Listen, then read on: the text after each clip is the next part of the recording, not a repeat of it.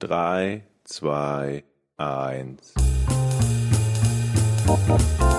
Podcast ohne richtigen Namen. Die beste Erfindung des Planeten. Da muss ich lachen. Zu 80% Fake. Nackt und auf Drogen. Podcast ohne richtigen Namen. Podcast ohne mich, wenn das hier so weitergeht. Ganz ehrlich. Du hast nicht ernsthaft versucht, Tiefkühlpommes in der Mikrowelle zu machen. Hallo und herzlich willkommen zum Podcast ohne richtigen Namen. Und da es so lange her ist, habe ich vergessen, welche Nummer. Irgendwas in den 40ern. Gerade 45 oder so? 45. Fragt mich doch direkt, ich weiß Bescheid. Ich bin auch wieder aus dem Urlaub da. Ja. Habt ihr mich vermisst ein bisschen? Absolut. Ja, absolut. Ja, herzlich willkommen. Jochen ist zurück aus dem Urlaub. Es hat jetzt deshalb etwas länger gedauert. Wir hatten eigentlich vor, vielleicht eine Folge aus dem Urlaub aufzunehmen, aber es sind neben Jochens Urlaub... Ja, aber das wäre so oder so irgendwie, glaube ich, das war uns eigentlich allen klar, dass das nicht funktionieren würde. Ja, aber... Es funktioniert ja schon dann nicht, wenn die Technik zu Hause aufgebaut ist und nur darauf wartet, dass sich jemand davor setzt. Selbst dann haben wir 15 Minuten Verzug üblicherweise, bis die Aufnahme stattfinden kann. Dass das mit einem, der irgendwo in Aruba oder weiß der Teufel, wo im Urlaub ist, nicht funktionieren würde, das hätte uns klar sein können eigentlich, ne? Das stimmt. Ich habe auch nie wirklich dran geglaubt, aber es gibt auch noch einen anderen Grund, der ebenfalls noch damit reingespielt hat, weshalb wir uns genau überlegt haben, wie und wann wir zurückkommen und der auch in Zukunft dafür sorgt, dass wir noch nicht hundertprozentig sagen können, in welchem Rhythmus wir aufnehmen können, obwohl wir gerade das versucht haben, ja, in den vergangenen Wochen festzulegen. Und eigentlich gebe ich jetzt mal das Wort an dich, Georg, weil ich auch nicht weiß, wie ich da überleiten soll. Ja, es gibt auch irgendwie so für unseren typischen Podcast jetzt nicht so eine wirklich schöne oder elegante Variante dazu überzuleiten und was dazu zu sagen. Wir haben uns überlegt, ob wir am Ende der Folge darüber sprechen, weil es irgendwie komisch wirkt, wenn wir am Anfang darüber sprechen. Dann haben wir uns gedacht, wenn wir am Ende erst darüber sprechen und euch damit entlassen, irgendwie ist es auch blöd und denkt sich jeder, oh Gott, was ist jetzt los? Und bis zur nächsten Folge. Wir haben auch überlegt, ob wir überhaupt, also es ist ja auch die Frage, wenn man überhaupt drüber spricht, aber es war auch speziell dein Wunsch, das zu machen. Also, ne? Lassen wir erstmal die Katze aus dem Sack. Ich bin ziemlich schwer krank. Ich habe Krebs, ich habe Bauchspeicheldrüsenkrebs und das ist bei mir im Mitte letzten Monats ungefähr, am 17. September diagnostiziert worden. Ich will jetzt nicht zu sehr in die medizinischen Details gehen, weil ich keine Lust habe, dass Captain Google jetzt ankommt und mir irgendwelche Überlebenswahrscheinlichkeiten und Medianwerte und 5-Jahres-Prognosen und so weiter ausrechnet. Ich kenne das alles und das ist alles nicht schön. Alles überhaupt nicht schön. Das ist eine der aggressiveren, und nicht zu sagen die aggressivste und gefährlichste Art von Krebs, die man sich so aussuchen kann. Und ich habe trotzdem noch das Glück im Unglück, kann man sagen, dass zu dem Zeitpunkt, wo es bei mir diagnostiziert wurde, es noch keine Metastasen gestreut hat. Also umgangssprachlich sagen man das, gestreut hat. Und ich noch eine Chance habe mit Chemotherapie, dass es behandelt und sogar geheilt werden kann, auch wenn ich dafür viel Glück brauchen werde. Das ist im Moment der Stand der Dinge. Und jetzt seid ihr alle geschockt, ähnlich wie wir es irgendwie, wie ich es vor allen Dingen vermutlich irgendwie in den letzten Wochen gewesen bin. Nur haben wir halt so ein bisschen überlegt, oder ich habe vor allen Dingen überlegt, wann und wie und in welcher Form sage ich was dazu. Ich mache ja üblicherweise relativ regelmäßig Content, nicht nur im Podcast ohne Namen. Ich mache das täglich auf YouTube und auch relativ häufig in Form von Streams und so weiter und so fort. Habe eigentlich gedacht, lange Zeit, ich hätte halt eine Magenschleimhautentzündung, weil die Symptome sehr, sehr, sehr, sehr ähnlich sind, auch die Ärzte vor allen Dingen haben gedacht, dass es eine Magenschleimhautentzündung ist. Und die Diagnose habe ich bekommen, als das sich trotz Medikamenten nicht verbessert hat über einige Wochen und dann ein Sonogramm gemacht wurde, also eine Ultraschalluntersuchung vom Bauchraum und da eben dieser Tumor festgestellt wurde. Ich habe keine großartige Lust, das irgendwie, oder was heißt keine Lust, aber ich wollte es irgendwie nicht dauerhaft geheim halten, weil das viel anstrengender ist, als es irgendwie zumindest einmal den Leuten, die es betrifft, zu sagen und dann im weiteren Umfeld dann auch euch Zuhörern und Zuschauern auf YouTube oder Stream oder so zu sagen, weil es erheblichen Einfluss natürlich darauf hat, was ich in Zukunft werde machen können und wie ich arbeiten kann und so weiter und so fort. Und deswegen ist das halt heute gerade so der Punkt im Podcast, diese Info mal loszuwerden, für den Fall, dass ihr euch denkt, ihr wolltet doch eigentlich vor dem Urlaub noch eine Folge aufnehmen. Das ist richtig. Wir hatten ursprünglich geplant, an dem Mittwoch, bevor Jochen wegfährt, die Uhr noch eine Folge aufzunehmen. Die musste ich dann absagen, weil ich den Tag in der Notaufnahme verbracht habe und die ersten Untersuchungen habe über mich ergehen lassen, wie weit die ganze Geschichte fortgeschritten ist und so weiter und so fort, was die Optionen sind. Und aktuell ist es auch so, dass ich alle 2 Wochen zur Chemotherapie muss. Die wird ambulant gemacht. Das heißt, ich sitze dann in so einem Raum mit so einem Tropf und mir wird irgendwie über 6 bis 8 Stunden, je nachdem, wann gerade eine Schwester oder ein Arzt da ist, um den jeweiligen neuen Beutel da einzuhängen und die Einstellungen zu machen an diesem Gerät, wird mir unglaublich viel Flüssigkeit, unglaublich viel Medikamente verabreicht. Dazu ist mir auch so ein sogenannter Port gelegt worden. Port ist quasi so eine Art Schnellzugang zum Blutkreislauf, der so knapp unter dem Schlüsselbein bei mir auf der rechten Seite gelegt ist. Und diese Chemotherapie ist für den Tag, an dem man sie bekommt, sehr anstrengend und sehr erschöpfend. Also an so einem Tag kann ich irgendwie nichts anderes Produktives machen. Ich habe es bisher erst einmal hinter mir gehabt, ohne großartige weitere negative Folgen. Nur die 1, 2 Tage danach war ich halt auch noch extrem erschöpft, mir war schlecht und so weiter. Also das sind so Dinge, üblicherweise wäre Mittwoch ein Tag, wo wir aufnehmen wollen würden. Und wo das halt momentan nicht geht, wo wir dann eben gucken müssen, dass wir einen anderen Termin finden und so weiter, was natürlich dann alles ein bisschen eingeschränkter ist. Ja, das ist im Moment der Stand der Dinge, der eine unserer letzten Aufnahmen der möglichen verhindert hat und der im Moment viel meiner Zeit und Energie frisst.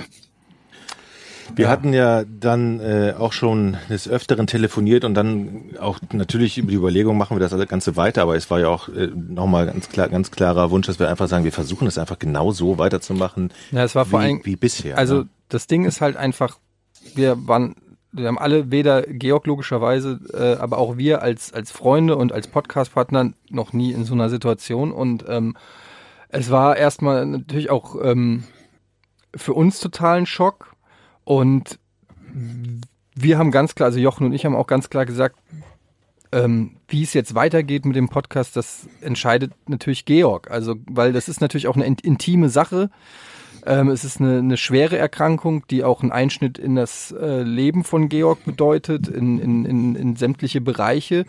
Und das ist halt, sage ich mal, das Doofe, auch wenn man in einer gewissen Öffentlichkeit steht, dass die Leute dann fragen oder ja, irgendwie was sagen. Und du hast ja auch gesagt, Georg, dass dir der Podcast halt auch viel Spaß macht und dich auch ablenkt. Und wir haben da auch drüber geredet, dass das halt, wir haben diesen Podcast immer gemacht und darüber geredet, was halt in unserem Leben passiert. Ja. Und das passiert halt jetzt in deinem Leben, ja. Und es wäre auch irgendwie dann, ich weiß es nicht, also ich finde das total mutig von dir und auch cool, dass du so damit umgehen willst. Ich hätte aber auch Verständnis, wenn du dich zurückziehen willst und sagst, ich kann nicht, und wenn das vielleicht auch noch kommt, dann ist das auch so und dann ist das auch vollkommen in Ordnung. Ich denke, es ist wichtig, dass wir auch nicht jetzt hier dass das jetzt hier der Krankheitspodcast wird oder so, ne? Da haben wir, also da hast du keine Lust drauf und da habt ihr vermutlich, ihr wollt ja auch unterhalten werden und nicht ständig Updates aus dem Krankenhaus, aber es ist auf der anderen Seite auch ein Podcast, der aus unserem Leben erzählt, und wenn das ein Thema ist und der Georg was Lustiges oder was Schlimmes im Krankenhaus erlebt hat und darüber reden möchte, dann ist das auch hier der Platz für ihn, das zu tun, wenn er das will, und auch, ja. Auch für uns. Also ihr seht schon, ich ringe um Worte, weil es ist unheimlich schwer, da irgendwas zu sagen, ja, und dann auch noch Angst, öffentlich jemandem auf den Fuß zu treten, irgendwas total Falsches oder Schlimmes zu sagen, ne? Kann ich gut verstehen, würde mir genauso gehen oder wäre mir genauso gegangen, wenn ich jetzt nicht der Betroffene wäre. Also zum Thema irgendwie mutig und Umgang damit, das ist halt so, ich habe ja jetzt nicht so extrem viele Optionen, damit umzugehen. Es gibt ja so dieses schöne Sprichwort, Mut ist häufig das Produkt der Überlegung, dass einem Feigheit auch nicht mehr weiterhilft. Und so ein bisschen ist das in dieser Situation halt so. Dasselbe gilt halt für es geheim halten, mit keinem darüber sprechen, es nicht zum Thema machen und so weiter und so fort. Das ändert ja alles an der Situation erstmal grundlegend relativ wenig. Also klar, ob Leute das jetzt wissen und einen darauf ansprechen können, gerade wenn man in der Öffentlichkeit ein Stück weit steht, das kann schon einen Unterschied machen. Ich weiß, dass 99,9% der Leute damit verantwortungsvoll und sinnvoll umgehen und vielleicht ein tröstendes Wort finden oder einen Daumen drücken oder mir sagen, und das haben schon einige gemacht, irgendwie, ich zünde eine Kerze für dich an, das ist alles cool, das ist alles toll. Es gibt dann einen ganz, ganz kleinen Teil, der damit auf eine andere Art und Weise umgeht. Auch den muss man dann halt ignorieren lernen. Aber für mich ist es halt im Moment so, dass alles, was mir so ein bisschen Normalität gibt in dieser sehr schwierigen Situation, ist cool. Ich habe zum Beispiel eine Situation gehabt, dass ich irgendwie eine Krankenschwester auf der Station hatte, die über irgendwas Banales einen Witz gemacht hat. Und ich war also, da habe ich gerade die Diagnose gehabt, da wusste ich überhaupt noch gar nicht, wie die Diagnose im Detail aussieht. Weil eine der ganz, ganz wichtigen ersten Fragen ist, hat es schon gestreut oder hat es nicht gestreut? Mhm. Und darüber musste ich zu dem Zeitpunkt lachen. Das hat mich so gefreut, weil das dich mal für ein paar Sekunden oder für eine Minute über so ein bisschen ablenkt und so ein bisschen in Anführungsstrichen Normalität einkehren lässt oder irgendwas Positives. Und so geht mir das jetzt auch, was das Produzieren von Inhalten betrifft oder so. Das ist eine Sache, die mir viel Spaß macht. Also der Podcast auch, aber auch die anderen Sachen, die ich so mache. Und im Idealfall auch Leuten, die zuhören, irgendwie Spaß macht oder die sich unterhalten fühlen und so. Und deswegen bin ich froh, so gut ich das weitermachen kann, werde ich das tun. Und im Moment ist das noch relativ gut möglich. Es ist nicht an jedem Tag gleich gut und gleich einfach möglich. Es gibt halt auch Tage, an denen geht es mir halt nicht so gut. Übelkeit und weiß der Teufel was und ein bisschen Erschöpfung und solche Folgen, das kann halt passieren. Aber solange das nicht der Fall ist oder so wie heute ist ein Tag, wo es mir ganz relativ normal geht, dann mache ich doch irgendwie das weiter, was Spaß macht, und dazu zählt eben auch dieser Podcast. Und nein, das wird jetzt nicht ein exklusiver Krankheitspodcast mit Tagebuch und irgendwie Informationen über irgendwie jeden einzelnen Schritt der Behandlung oder so, zumal die meisten Schritte davon auch nicht so besonders spannend sind jetzt für Außenstehende. Eine Frage wäre jetzt so, was wünschst du dir denn eigentlich an Reaktionen von den Leuten, die es hören? Oder was wünschst du dir nicht? Genau, ich könnte mir jetzt vorstellen, dass natürlich viele jetzt aktiv werden und schreiben wollen. Ist es denn für dich, also möchtest du überhaupt was hören oder würdest du sagen, ey Leute, nehmt davon Abstand, ich möchte nicht jeden Tag, wo ihr das hört, irgendwie eine Genesungsmail bekommen oder eine Ach so, gute Wünsche oder Besserungswünsche, natürlich, da habe ich nichts dagegen, da freue ich mich drüber und so. Also was anstrengend sind halt Ratschläge und Prognosen und alles, was in diese Richtung geht. Also ich bin in guten Händen, medizinisch gesehen. Ja, ich werde behandelt von Leuten, die dafür Experten sind, was sie tun. Und ich brauche keinen, der mir sagt, also meine Tante Hedwig, die hat das 2007 auch gehabt, die ist 3 Wochen nach der Diagnose gestorben oder so. Nicht, dass ich nicht weiß, dass das eine sehr gefährliche Krankheit ist, die auch tödlich enden kann, definitiv, das ist mir bekannt. Aber das sind so Sachen, die sind halt nicht hilfreich. Und noch eine Sache, um die ich ganz kurz bitten muss, das habe ich auch in meinem parallel übrigens zu unserem Podcast-Release, den wir heute aus diesem Grund auch zeitgleich machen für Patreon und Nicht-Patreon. Weil ich jetzt nicht wollte, dass das Leute hören, die Patreon sind und dann irgendwie was schreiben und dann liest jemand auf Twitter vielleicht einen Genesungswunsch und denkt sich, ja, was ist denn das für ein komischer Genesungswunsch, was ist denn da los? Deswegen ist das jetzt gleichzeitig, und während wir das releasen, mein eigener YouTube-Podcast, den ich jeden Tag veröffentliche, kommt auch gleichzeitig raus. Eine Bitte, die ich noch habe an diejenigen, die in den diversen Gaming-Webseiten, MMO-Webseiten und Blogs und so weiter sind, tut mir einen Gefallen, verwurstet das bitte nicht in irgendeine sinnbefreite News, um ein paar Klicks zu bekommen.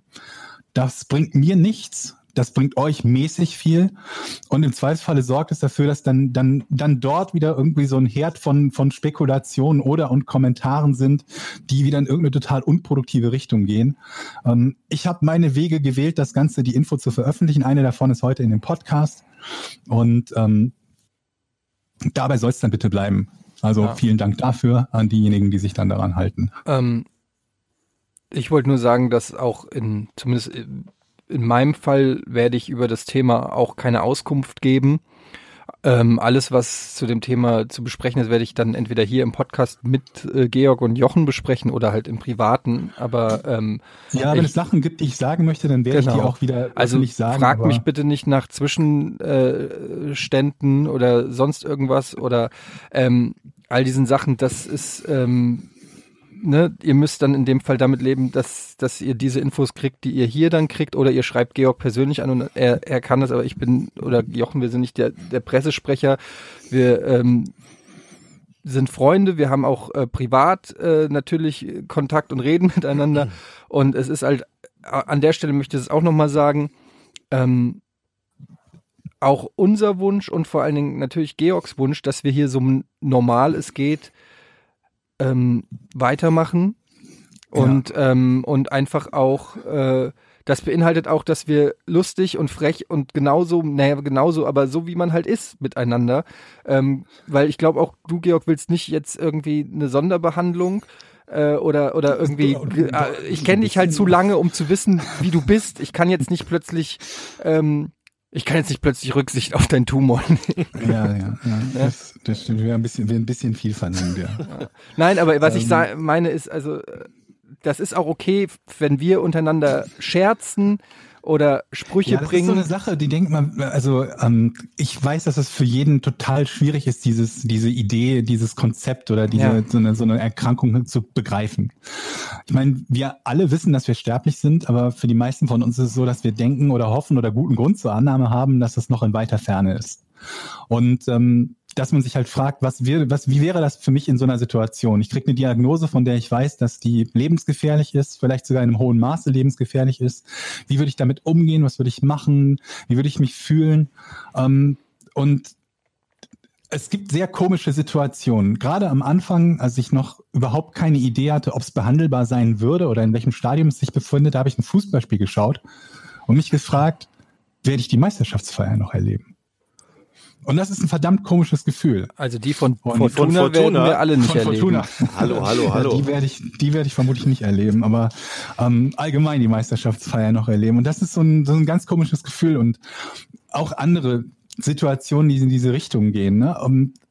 Nur wer jetzt glaubt, dass daraus folgt, dass man den Rest seines Daseins oder seines Tages auch nur damit verbringt, oder verbringen sollte oder muss, betrübt zu sein, also ich will nicht sagen, dass das falsch ist. Jeder mag das handeln, wie er möchte, aber das ist nicht so nicht so ganz meine Herangehensweise im Moment. Vielleicht ändert sich das irgendwann, ich hoffe nicht, aber... Aber du bist ja jetzt auch nicht, also nur um das nochmal zu sagen, du bist ja jetzt auch nicht auf Abschiedstour, sondern die Ärzte haben auch gesagt, es gibt eine Chance.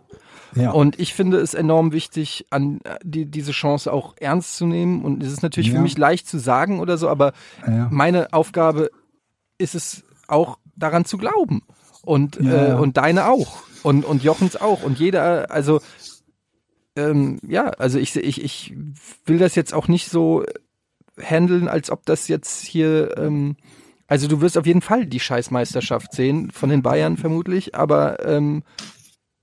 jetzt ist die Situation ja auch ein bisschen eine andere. Also jetzt ist die Prognose ja insgesamt, also unabhängig davon, ob es jetzt komplett geheilt wird oder nicht, ist die Prognose allgemein eine deutlich bessere, als wäre zu dem Zeitpunkt irgendwie schon eine Metastasenbildung da gewesen. Aber unabhängig davon, es ist jetzt auch immer, wir haben jetzt gerade eben halt überlegt, sprechen wir am Anfang darüber, der Folge, oder sprechen wir am Ende darüber, und einer der Punkte, den man sich halt fragt, kann man nach so einem Thema überhaupt noch irgendwie so einen halbwegs normalen Podcast machen? Die Frage ist natürlich immer noch berechtigt, vor allem, weil wir jetzt schon wieder 20 Minuten dabei sind, über noch nichts anderes geredet haben. Das ist ja auch logisch. Aber auch da gilt irgendwie, glaube ich, die Antwort, also Grundsätzlich ja. Ihr solltet euch nicht komisch fühlen, wenn wir gleich über irgendwas völlig anderes reden, was vielleicht ein lustiges Thema ist, was wir auch gelegentlich in diesem Podcast haben.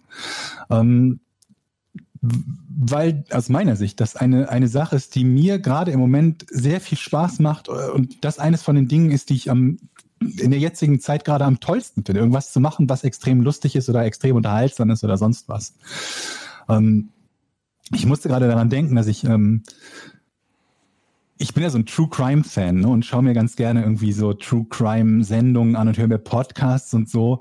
Und da kommt immer wieder vor, dass so Leute meinen, Experten für die menschliche Psyche zu sein und die menschliche Psyche analysieren zu können und sagen, oh, ich habe da jemanden in einem Interview gesehen, dem ist irgendwie was Schreckliches widerfahren, aber meine Theorie ist, der muss mitschuldig sein, denn der war gerade nicht traurig genug. Mhm. Habt ihr bestimmt schon mitbekommen, dass irgendwie so ein Kriminalfall oder so, die Madeline McCann, ne, der McCann-Kriminalfall hat doch neulich erst so eine Serie gehabt, glaube ich. Das Mädchen, das in Portugal, glaube ich, verschwunden ist. Das in Portugal vor 10 Jahren oder so verschwunden ist, wo dann irgendwie die Eltern interviewt worden und laut Meinung von einigen Experten nicht genügend geweint haben oder nicht genügend traurig waren. Und dazu kann ich halt sagen, also selbst wenn du das, also ich habe in meinem Leben noch nichts Schlimmeres erlebt, als bei der Ärztin zu sitzen, wo ich wegen, wie ich dachte, einer Voruntersuchung für später eine Magenspiegelung bin, wegen einer Magenschleimhautentzündung. Und die hat diese Untersuchung gemacht und ich habe mir dieses komische Ultraschallgel da abgewischt. Und sie meinte, brauchen Sie noch Papier? Und ich so, nee, alles gut. Und sie sitzt an ihrem Rechner, guckt auf dieses Bild, atmet tief durch und sagt, nee, es ist nicht alles gut. Und glaub mir, ist mein Herz noch nie so in die Hose oder sonst wohin gesunken. Und es gab, was so eine Nachricht betrifft, glaube ich, noch keinen, für mich persönlich betreffend, unangenehmeren Tag in meinem Leben.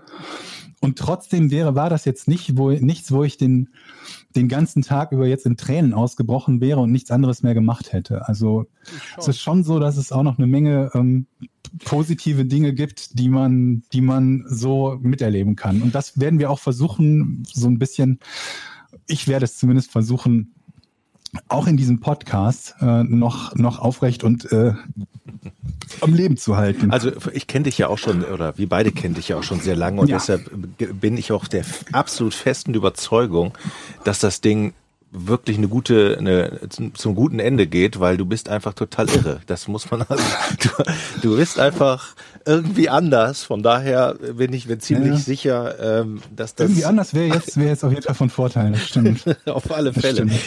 Wir haben ja telefoniert und da hast du mir auch mal die Geschichte im Krankenhaus erzählt und das ist auch ein Thema, was ich immer wieder habe, wenn ich Leute auch im Krankenhaus begleite. Du lagst nämlich da über das Wochenende und hast nichts mitgekriegt. Liebe Ärzte, lieben Krankenhäuser. Ja, aber das war einfach richtiges Arschlochverhalten. Ich glaube, das ist doch nicht... Wir müssen das kurz erklären. Also die Situation war die folgende, dass ich die grundsätzliche Diagnose hatte und an dem Freitagnachmittag noch eine Untersuchung gemacht wurde, eine CT-Untersuchung von meiner Lunge. Die Frage war halt, gibt es Metastasen, also gibt es Krebs schon in der Lunge? Wäre die Antwort ja gewesen, wäre die Prognose außerordentlich viel schlechter. Nicht, dass die jetzt gut ist, aber sie wäre noch mal deutlich schlechter gewesen, wäre die Antwort ja. Das heißt, die wichtigste Frage, um überhaupt zu wissen, habe ich überhaupt eine Chance, egal wie klein die ist die Frage, war dieser CT ohne Befund oder nicht? Und den CT, diese Untersuchung, habe ich am Freitagnachmittag gemacht. Mhm. Das Ergebnis davon habe ich am Montagmittag erfahren.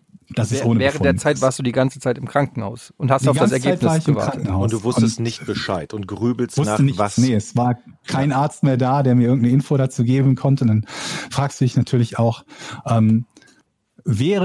gäbe es keinen Befund, würden sie einem dann nicht definitiv, weil das braucht einen Blick. Ne? Also das ist jetzt nicht irgendwie, dass da 20 Leute 25 Minuten lang irgendwelche Berechnungen anstellen, sondern es braucht einen geübten Blick, um zu sagen, okay, ich sehe darauf nichts oder ich sehe darauf was.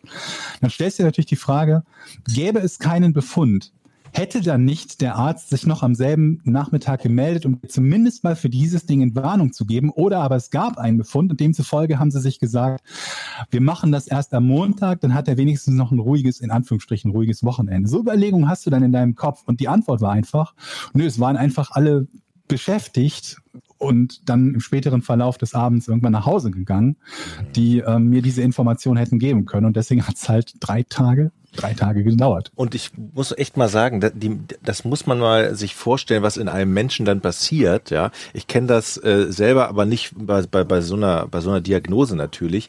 Aber auch selbst bei kleineren Sachen ist das so schlimm, weil du überhaupt nicht weißt, was ist denn jetzt eigentlich los? Und dann machst dir 3 Tage oder 2,5 Tage Gedanken und denkst so, oh, ich sitze hier und ja. Keiner kümmert sich um mich. Ich meine, manchmal wird ja irgendwas in ein Labor geschickt und dann wird es untersucht oder so, aber wenn es einfach nur eines Arztes bedarf, der einmal in das Zimmer geht, drauf guckt und den Daumen hebt oder senkt oder so, damit man weiß, woran man ist, dann ist es schon nochmal echt, ich meine, man ist ja in einem Krankenhaus, also das ist schon... Vor allen Dingen ist ja auch am Wochenende sind ja Ärzte da, die darauf gucken könnten und etwas sagen könnten, aber wahrscheinlich fehlt die Zeit. Ja, ich möchte da keinem die Schuld zuschieben, aber es war auf jeden Fall für mich die Situation war halt nicht sehr cool. Ja, das ist richtig scheiße. Ich glaube, das ist in deren Bewusstsein überhaupt nicht. Ich glaube, dieser Umgang fehlt total teilweise. Dieses Einfühlen in den Patienten manchmal. Ja, wobei ich aber sagen muss, ich kann echt sehr, sehr, sehr viel Positives über die Mitarbeiter dort in dem Krankenhaus sagen, wenn ich überlege, dass viele von denen vermutlich überarbeitet und unterbezahlt sind. Man weiß ja auch immer nicht, was der Grund ist, ja. Aber ich habe, glaube ich, von allen Mitarbeitern, mit denen ich dort zu tun gehabt habe, einen gehabt, wo ich sagen würde, Mensch, dem hat aber einer ins Müsli geschissen. Der Rest war super. Waren ganz, ganz toll. Also ich würde gerne mal auch kurz nochmal über mich reden. Oh Gott. Schön, Eddie. Weil das einfach, also ich muss sagen, das ist jetzt 3 Wochen her ungefähr. Ja. Ich hatte da schon ganz schön auch dran zu knabbern und habe natürlich auch immer noch dran zu knabbern, und wusste auch nicht so richtig, wie ich damit umgehe oder umgehen soll, ja. Weil ich einfach auch Angst habe und also um dich und aber auch gleichzeitig auch irgendwie Fels in der Brandung sein möchte. Also weißt du bist ja derjenige, der die Scheiße hat und die ganze Kacke auf den zukommt und dann ist es irgendwie so. Man will sich dann auch selber nicht irgendwie, wer bin ich, dass ich jetzt jammer? So habe ich mir gedacht, ja. Und gleichzeitig hat mir das wirklich sehr viele schlaflose Nächte bereitet und ich habe sehr viel geheult. Ich will dir eigentlich nur Schuldgefühle machen, Georg. Und, sorry auch dafür. Ja. Nein, aber es ist und was ich aber dann irgendwie gemerkt habe, ist wie ja, das klingt immer so pathetisch, aber ich sag einfach mal, wie krass stark du bist, weil ich nee, das ist nicht so. Ja, aber so kommt's mir halt vor, wie du nach vorne blickst so und ja. Aber das hat ja nichts mit Stärke zu tun, wie schon gesagt, ich habe keine andere Möglichkeit, also ob ich will oder nicht, ich muss nach vorne blicken. Ja, das ist, der Rest ist vergossene Milch, also es bringt mir nichts mehr zu überlegen. Aber das so zu sehen, ich weiß nicht, ob das so selbstverständlich ist, das zu sehen. Vielleicht ist es das nicht, aber ich bin irgendwie, was das betrifft, halt relativ pragmatisch. Ja. Es bringt nichts, mich zu fragen, warum ich. Es ist eine unglaublich, also ich glaube, es gibt 14 von 100.000 Leute kriegen das in Deutschland pro Jahr diagnostiziert. Und in meinem Alter, auch wenn alles jetzt darüber lacht, weil unsere Zuhörer zum Großteil jünger sind als wir, in meinem Alter ist das halt ultra selten. Ich bin super jung für diese Art der Erkrankung. Es gibt so ein paar Risikofaktoren, die zu einem Teil bei mir vorhanden gewesen sind, die Wahrscheinlichkeit halt leicht erhöhen oder sogar stark erhöhen, dass man es bekommt. Aber du bist halt immer noch bei sowas wie, du hast eine keine Ahnung was, ungefähr 10.000:1 Chance, das zu kriegen, selbst mit erhöhten Risikofaktoren. Und das bringt halt nicht, sich zu fragen, also einige versuchen immer, wenn man solche schweren Dinge bei Leuten in einem Alter mitbekommt, die nicht von einem selber entfernt sind, dann versucht man immer so ein bisschen zu schauen, kennt ihr bestimmt auch, ne? Man liest sich irgendeine Biografie von vielleicht irgendeinem Sportler durch, den man kannte und sieht plötzlich ein Todesdatum und denkt, Moment, der ist doch nicht viel älter als ich gewesen, warum ist der denn schon tot? Und dann versucht man irgendwie rauszufinden, was es gewesen ist und denkt sich, ist es irgendwas, was mir nicht passieren kann? Also war es ein Unfall, was jetzt nicht passieren kann, alles kann einem passieren, aber war es irgendwie ein Unfall oder irgendwie Drogen oder so und ist dann immer erleichtert, wenn man dann irgendwas liest. Ach ja, okay, das ist was, das wird mir wohl nicht passieren, ne? Und ich glaube, das ist auch so eine ganz übliche Reaktion und so eine typische Reaktion, dass man versucht, sich irgendwie zu rationalisieren. Mhm. Das ist was, das kann... Ihm passiert das, aber mir wird das nicht passieren. Und so. Und in gewisser Weise auch so eine Art, ja, so Schuldzuweisung. Da hast du ja auch selber mit dran Schuld oder so. Und das alles kann man eigentlich relativ schnell hinter sich lassen, weil selbst wenn dem so ist, kann man es nicht mehr ändern, wenn du daran bereits erkrankt bist, ne? Selbst wenn es so wäre, dann du kannst da nichts daran ändern. Du musst gucken, dass du das Beste aus der Zeit machst, die du hast und so gut es geht, deine Chancen halt. Aber du bist halt auch ein sehr, sehr pragmatischer oder sehr rational denkender Mensch. Und ich würde jetzt mal sagen, zum Beispiel, ich komme ja mehr über die Emotion. Also ich das klingt natürlich, wie du sagst, alles richtig, aber ob man dann sich auch immer so verhalten kann, ist schon auch... Ja, natürlich geht das nicht immer und in jeder Sekunde. Du grübelst natürlich auch, also klar, und denkst dir, was ist, wenn und so weiter und so fort. Ich muss ja sagen, ich habe nicht nur seit der Geschichte, Georg, aber da wurde es mir am deutlichsten auch immer wieder oftmals die Erlebnisse, wo ich sage, ey Leute, regt euch nicht über Kleinigkeiten auf oder bleibt mal cool ja. Oder also gerade jetzt fällt mir das wieder so auf, wo man so durch die Stadt geht oder die Menschen sieht oder worüber dich aufregen oder AfD-Postings oder Leute mit irgendeiner Scheiße kommen.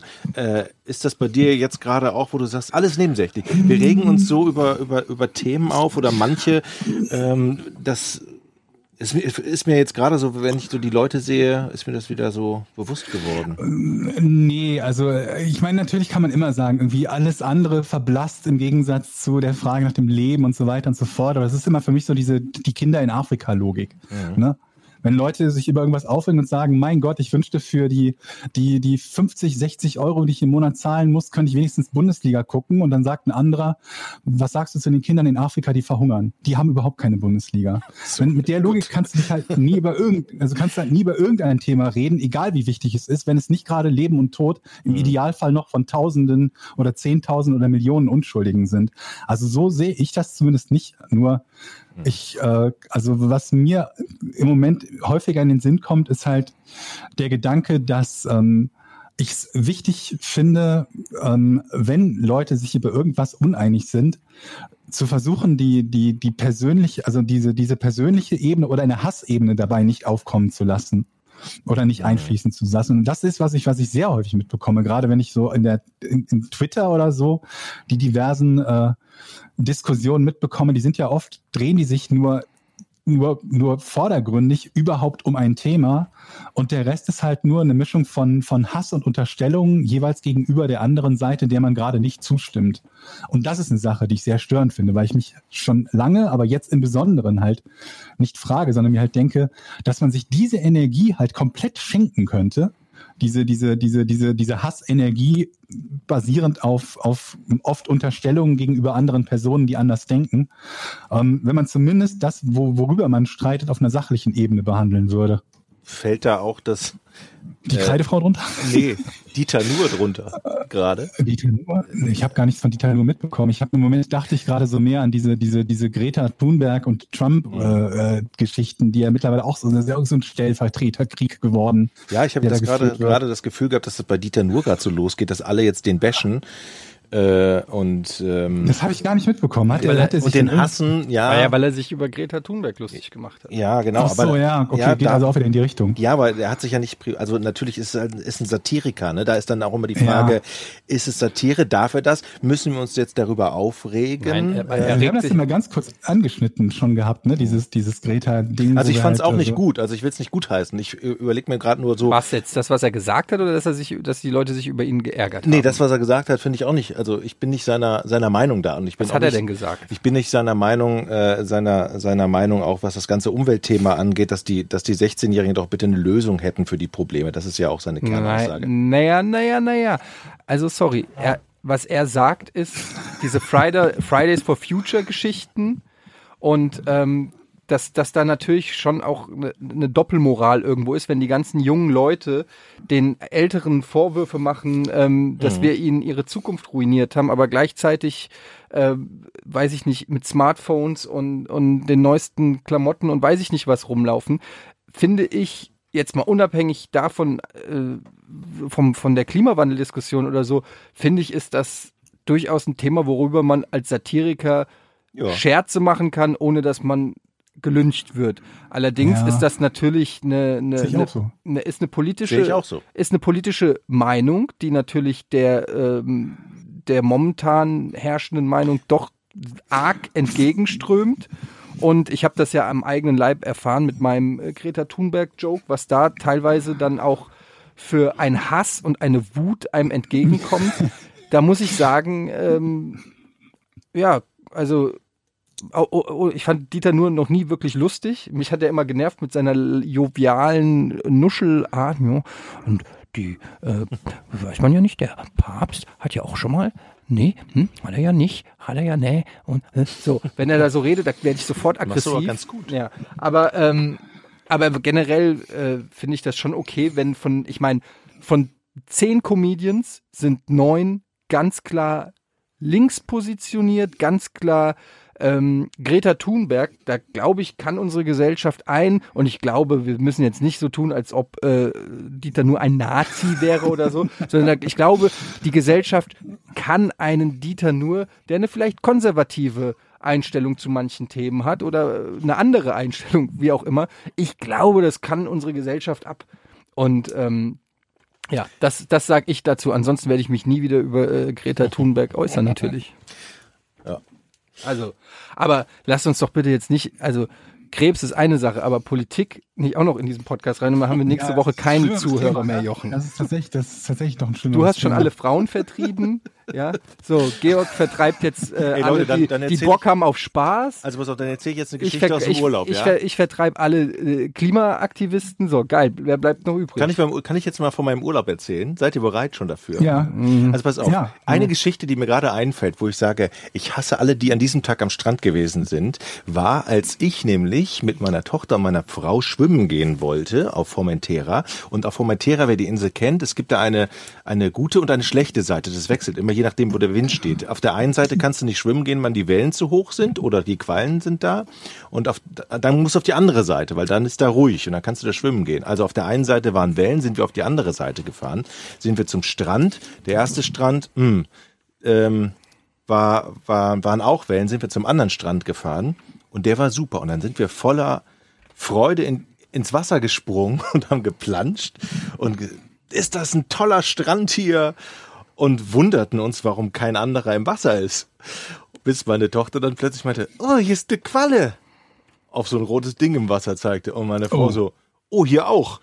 Und ich guckte mich so um, und hier und da, also wir waren praktisch an einem Strand, an einem Quallenstrand. War da kein Schild oder irgendeine Warnung oder sowas? Nee, die kommen ja immer mal und gehen mal wieder. Also das ist immer, an dem Strand gab es auch mal schon mal keine Quallen. Auf alle Fälle hat uns nie einer gesagt, als wir da reinmarschiert sind, geht da besser nicht rein, vor allen Dingen nicht mit einem kleinen Kind, weil die sagt, ich komme gerade raus, das sind Quallen hier.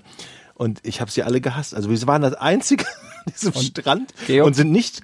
Du weißt, was war die Einzigen am Strand? Nein, die Einzigen, die im Wasser waren. So. Am Strand lagen sie alle. Georg, du weißt, was zu tun ist, wenn man von einer Qualle gebissen wird, ne? Ja. Essig. Nee. Draufpinkeln. Friends zu sehr. Friends wissen natürlich, was zu tun ist, weil Joey und Chandler Monika angepisst haben, nachdem sie von einer Qualle gebissen wurde. Aber ich habe irgendwie auch gelesen, dass das überhaupt nicht stimmt. Also nicht, dass sie angepisst haben, sondern dass das überhaupt nicht stimmt, dass das irgendwas bringen würde. Ja, nee, das Einzige, was bringt, ist tatsächlich Essig. Also wer von einer Feuerqualle gebissen wird... Haben wir das Thema schon mal gehabt? Ja. Das kann sein. Wurdet ihr schon mal von einer Qualle gebissen? Reden oder jetzt auch im Speziellen wegen Quallen? Nee, das Pinkeln nicht. Das Quallen meintest du, oder? Wir haben nur über Anpinkeln geredet. Ja, okay. Folge 23 bis 26.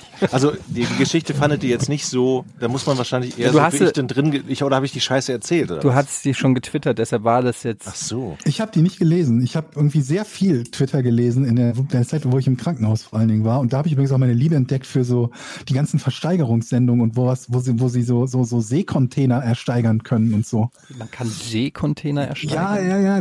Ich weiß gar nicht, wie diese Dinger heißen. Das sind so Sendungen, da geht es im Prinzip darum... Sport 1 hat doch sowas, ne? Ja, genau, Sport 1 hat sowas. Dann hast du halt irgendwie so einen Container, so einen Schiffscontainer und dann wird der versteigert und der wird halt aufgemacht und du kannst einen Blick reinwerfen. Und weißt nicht, was drin ist, ne? suchen, was genau drin ist. Ja. Und dann müssen die Leute, sagen die halt, okay, ich glaube, das, was da drin ist, ist keine Ahnung was, 15.000 wert, bieten 15.000 und dann dürfen sie den halt, ne, den Inhalt kontrollieren und der gehört ihnen und dann können sie halt gucken, ob sie das teuer vertickt bekommen oder nicht. Und das ist schon spannend. Aber im Moment könnte es ja nicht sein, dass da irgendwie so eine chinesische Flüchtlingsfamilie oder so dann ersteigert wird. Tote. Du musst halt mehr zahlen. Oder weiß ich, 8 Kilo Koks und dann musst du in den Knast oder sowas. Das ist ein bisschen wie Kofferhofer. Kennt ihr noch Kofferhofer? Ja, natürlich. Mit Karl Dall? Genau so ist das. Genau sowas ist das. Kennt das noch jemand? Natürlich. Diese Show, wo sie, für alle, viele unserer Zuhörer werden es wahrscheinlich nicht mehr kennen. Das war richtig geil. Das war eine Show mit Karl Dall, wo die, ich bin mir bis heute nicht sicher, ob das echt oder gefaked war, aber da haben die gesagt, Koffer, die am Flughafen über einen längeren Zeitraum nicht abgeholt wurden. Ich weiß nicht, ob das jetzt ein Jahr oder 2 Wochen oder keine Ahnung, aber ab einem gewissen Zeitraum sind die halt sozusagen, gelten die als ich glaube, frei. Diese Container sind vermutlich schon von Zoll- und Drogenfahndung kontrolliert. Also, dass du jetzt nicht einen Koffer voller keine Ahnung was, Vietnamesen kriegst, genau. Also oder ein Container voller Vietnamesen oder voller toter Leguane oder Kokain oder so. Ich glaube, die sind schon, was das betrifft, glaube ich, kontrolliert, aber... Ich will noch kurz zu Ende erzählen, wie Kofferhofer funktioniert. Mhm. Ja, Entschuldigung. Nämlich dann hat Karl Dall einen Koffer dahingelegt, dann konnte man den ersteigern. Mhm. Und dann wurde der Koffer aufgemacht in der Sendung und dann wurde geguckt, was da drin ist. Und in 90% der Fälle war es immer Unterwäsche. Logischerweise. Ja, weil, was hast du denn erwartet, was da drin ist? Goldbarren im Koffer oder was? Das war eine sehr unterhaltsame Sendung. Ich habe die sehr gerne geguckt. Kofferhofer. Aber ja, so in der Art ist das eben auch. Du wirst diese Dings-Sendung, von denen ich keine Ahnung, wie die heißen, dann vermutlich auch mögen. Und die haben doch dann auch sich dann gefreut, wenn da irgendwie ein besonderer Föhn mal drin war. Ja, wenn ein Föhn drin war, das war dann immerhin ein Elektroartikel. Ist das ein Elektroartikel? Ah, ich habe einen Stecker gelegt. Super, geil. Wow, ein Bügeleisen. Kleiderhaken. Ich habe einen guten Twitter-Tipp. Hab ich die Geschichte schon erzählt? Die habe ich bestimmt schon erzählt, weil die erzähle ich immer. Das ist eine der wenigen Geschichten, die ich erzählen kann, die universell relativ unterhaltsam sind und sogar mit meiner Glatze zu tun haben. Mit dem Typen, der mich im Fitnessstudio nach dem Föhn gefragt hat. Nein. Der Klötenföhner? Nicht der Klötenföhner. Ich glaube, ich wette, ich habe sie erzählt, weil egal, wo ich rede, das ist eine der ersten Geschichten, die ich immer erzähle. Aber jetzt kann ich sie nochmal erzählen, weil es gerade thematisch passt. Für diejenigen, die vielleicht jetzt erst zum ersten Mal den Podcast ohne Namen hören. Ihr habt die beste Folge, die Krebsfolge. Da war ich im Fitnessstudio. Im Fitnessstudio. Und ist schon länger her, logischerweise. Und bin in der Umkleidekabine und so ein anderer Pumper guckt mich halt an. Ich sah schon genauso aus, wie ich jetzt auch aussehe. Ne? Ich habe glatt rasierten Kopf gehabt und so. Und fragt mich halt, hast du einen Föhn dabei? Und ich... denkt, der will mich halt verarschen. Oder denkt halt, das ist halt ein Witz, ne? Weil Glatzenwitz und so weiter und so fort. Und guck ihn halt an, zieh so die Augenbraue hoch und sag, ein Föhn? Weil ich halt denke, okay, jetzt sagt er Schnack, Schnack, kleiner Scherz oder so. Und er versteht offenbar aus meiner Rückfrage, dass ich nicht ganz verstanden habe, was er meint und sagt stattdessen, ja, einen Haartrockner. Als hätte ich deshalb gefragt, einen Föhn, als wüsste ich nicht, was ein Föhn ist. Ja, einen Haartrockner. Ich so, nein, ich brauche keinen Föhn. Ah, okay. Dem ist das, glaube ich, auch danach nicht aufgefallen. Ja. Also der hat danach zu keinem Zeitpunkt sich irgendwie an die Stirn gefasst und gesagt, oh, das war vielleicht eine blöde Frage. Ja, das aber ist die Geschichte mit dem Film. Es gibt so Situationen, wo man auch reflexartig auf irgendwas antwortet oder so, was überhaupt keinen Sinn macht. Zum Beispiel hatte ich das auch schon, dass ein Kollege mir eine schöne Sendung wünscht und der ist überhaupt nicht on air und ich sage, ja, dir auch oder so Geschichten. Also so, weißt du, wo du merkst... guten Appetit in dem Restaurant, Ihnen auch. Genau, ja, solche, so, wo du so aus Reflex irgendwie einfach antwortest und es macht überhaupt keinen Sinn. Das stimmt. Ja. Ich hab einen Twitter-Tipp. Und zwar, der könnte dir auch gefallen, Georg, ich weiß es nicht. Bill Hader Dancing 2 heißt der, beziehungsweise @BillHaderDancing, Dancing ohne G am Ende, also nur Bill Hader Dancing. Bill Hader ist dieser Schauspieler und der hat so einen Tanz gemacht in irgendeiner Folge, glaube ich, von Saturday Night Live. Daraus wurde so ein 30-sekündiger Clip genommen, wo er tanzt einfach super lustig. Man kann es auch nicht erklären, wie er da tanzt. Und jetzt hat dieser Twitter-Account diesen Tanz immer wieder mit neuen Songs unterlegt. Und es ist unfassbar erstaunlich, wie dieses GIF zu fucking unterschiedlichen Songs wirkt. Und ich habe so das Gefühl, die sind auf der Suche nach dem besten Song zu diesem Tanz. Und es klingt jetzt nicht so lustig, man muss dabei gewesen sein. Das klingt wie die umgekehrte Variante von Alles ist besser mit Celine Dion. So ungefähr, die Musik von Celine Dion, dieses, wie heißt das denn nochmal? Nicht All by Myself, wie heißt der andere Song? Der Titanic-Song nimmt und unter alle möglichen Filmszenen oder UEFA-Cup-Finale immer nur diesen Celine Dion-Song legt. So, danach klingt das. Also es ist sehr lustig. Bill Hader Dancing, guckt's euch mal an. Ich freue mich, jeden Tag kommen da so 2, 3 oder weiß ich nicht, neue Songs. So heißt der Account, ja? Ja, und ich freue mich jedes Mal. Ich sehe es gerade ohne Ton, sieht lustig aus. Ja, weil es ist einfach, er macht so krasse Grimassen und so. Und es ist wirklich sehr lustig. Ich hab noch eine Sache, die ich gerne erzählen würde. Soll ich erstmal ein Stromkabel für meinen MacBook holen? Hol doch mal ein Stromkabel. Nicht, dass hier die Aufnahme gleich weg ist. Das wäre schön. Ich zeige ja schon seit 10 Minuten auf die Stromanzeige. Du hast noch gar nicht gesagt, dass das Setting hier anders ist heute. Ja, natürlich ist es anders. Jede Woche ist es anders. Ich bin gleich wieder da. Und jede Woche ist es irgendwie komplett zugestellter. Sollen wir jetzt kurz pausieren? Nö, reden wir weiter. Ja, okay, cool. Ich muss jetzt gerade Bill Hader Dancing folgen. Hast du es dir angeguckt? So. Ist gut, ich bin gerade dabei.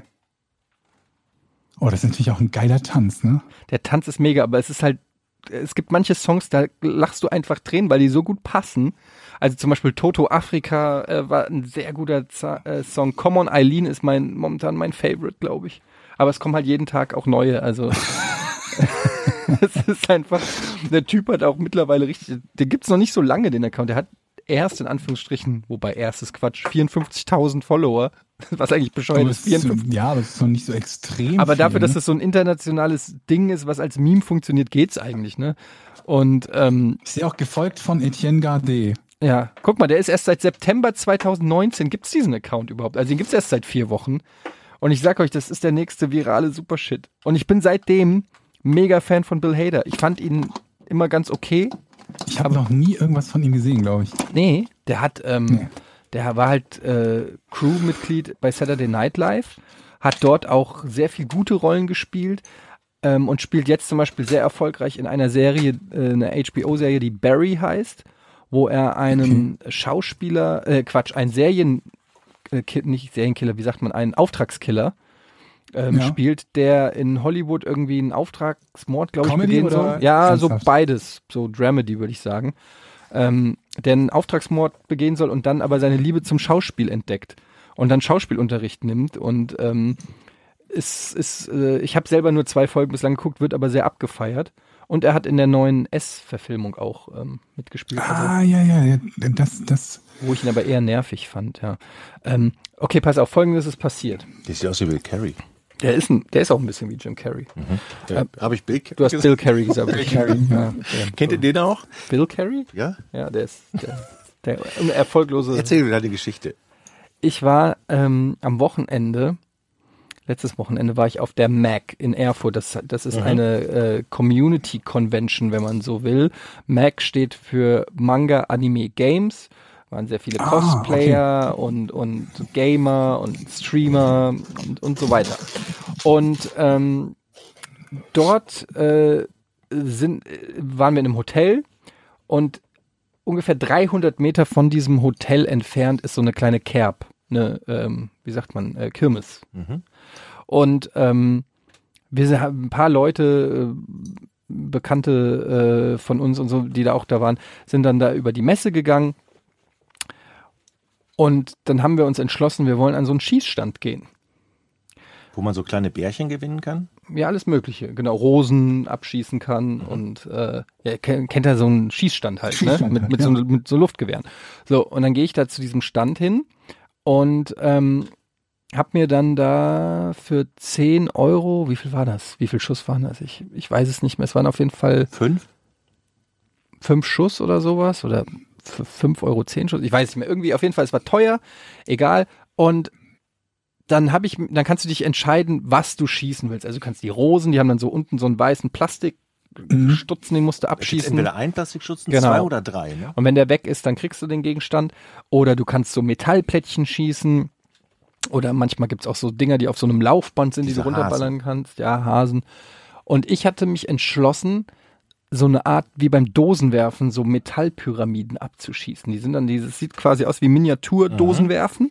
Sind, glaube ich, 4, 3, 2, 1 gestapelt. Oder was? 3, nee, 2, sind 1? 6 Dinger. 3, 2, 1. 3, 2, 1 was? Woher weißt du das jetzt so genau? Ich bist bin du Kirmes, alter Kirmesgänger. Du bist doch, du bist ein Laberbacke. Bist du 3, 2, 1? Das war doch 3. Jetzt malt es auf seinem Rechner hier auf. Ja, aber ich gucken muss, ob es stimmt. Unten 3, dann 2 und dann 1. Ich bin mir nicht sicher, oder was? Wenn das Freibad 2 hatte, muss man irgendwo hin mit der Gang. Genau. Da sind wir schön im Autoscooter. Ich weiß nicht mehr, ist ja auch wurscht. Auf jeden Fall stand da Dinge abräumen und du kriegst 4 Punkte, die du dann in dem Shop whatever da ausgeben kannst. So, ich gehe da natürlich mit meiner Navy Seal Ausbildung professionell ran, baller die untere Reihe weg, so, also. Mit wie viel Schuss? Na, jeder Schuss ein Treffer natürlich. Na, das ist ja auch wirklich nicht so schwer. So, und dann war es aber folgendes. Wenn du 5 Schüsse gekauft hast und das 6 Dosen sind? Nee, es waren mehr. Ich hatte, glaube ich, 10 Schüsse oder so. Es waren, glaube ich, 10 Schüsse. Naja, Moment mal. Georg, wenn da 6 Dosen stehen, dann kannst du die doch mit 3 Schüssen alle... Ja, Moment, jetzt kommt doch erst der Teil... Die müssen ja nur umfallen, die müssen ja nicht explodieren. Jetzt hör doch mal hin. Ich höre doch die ganze Zeit... Jetzt kommt doch der Skandal. Ach so. Es ging nämlich so weit, dass ich mich angebrüllt habe mit der Besitzerin. Oh, ich weiß was. Oh Gott. Folgendes. Ich kann mir vorstellen, ich schieße also gegen diese Metall... Wie nennt man Dosen da? Die Dosen. So, und der Turm kollabiert und die Dosen liegen alle da.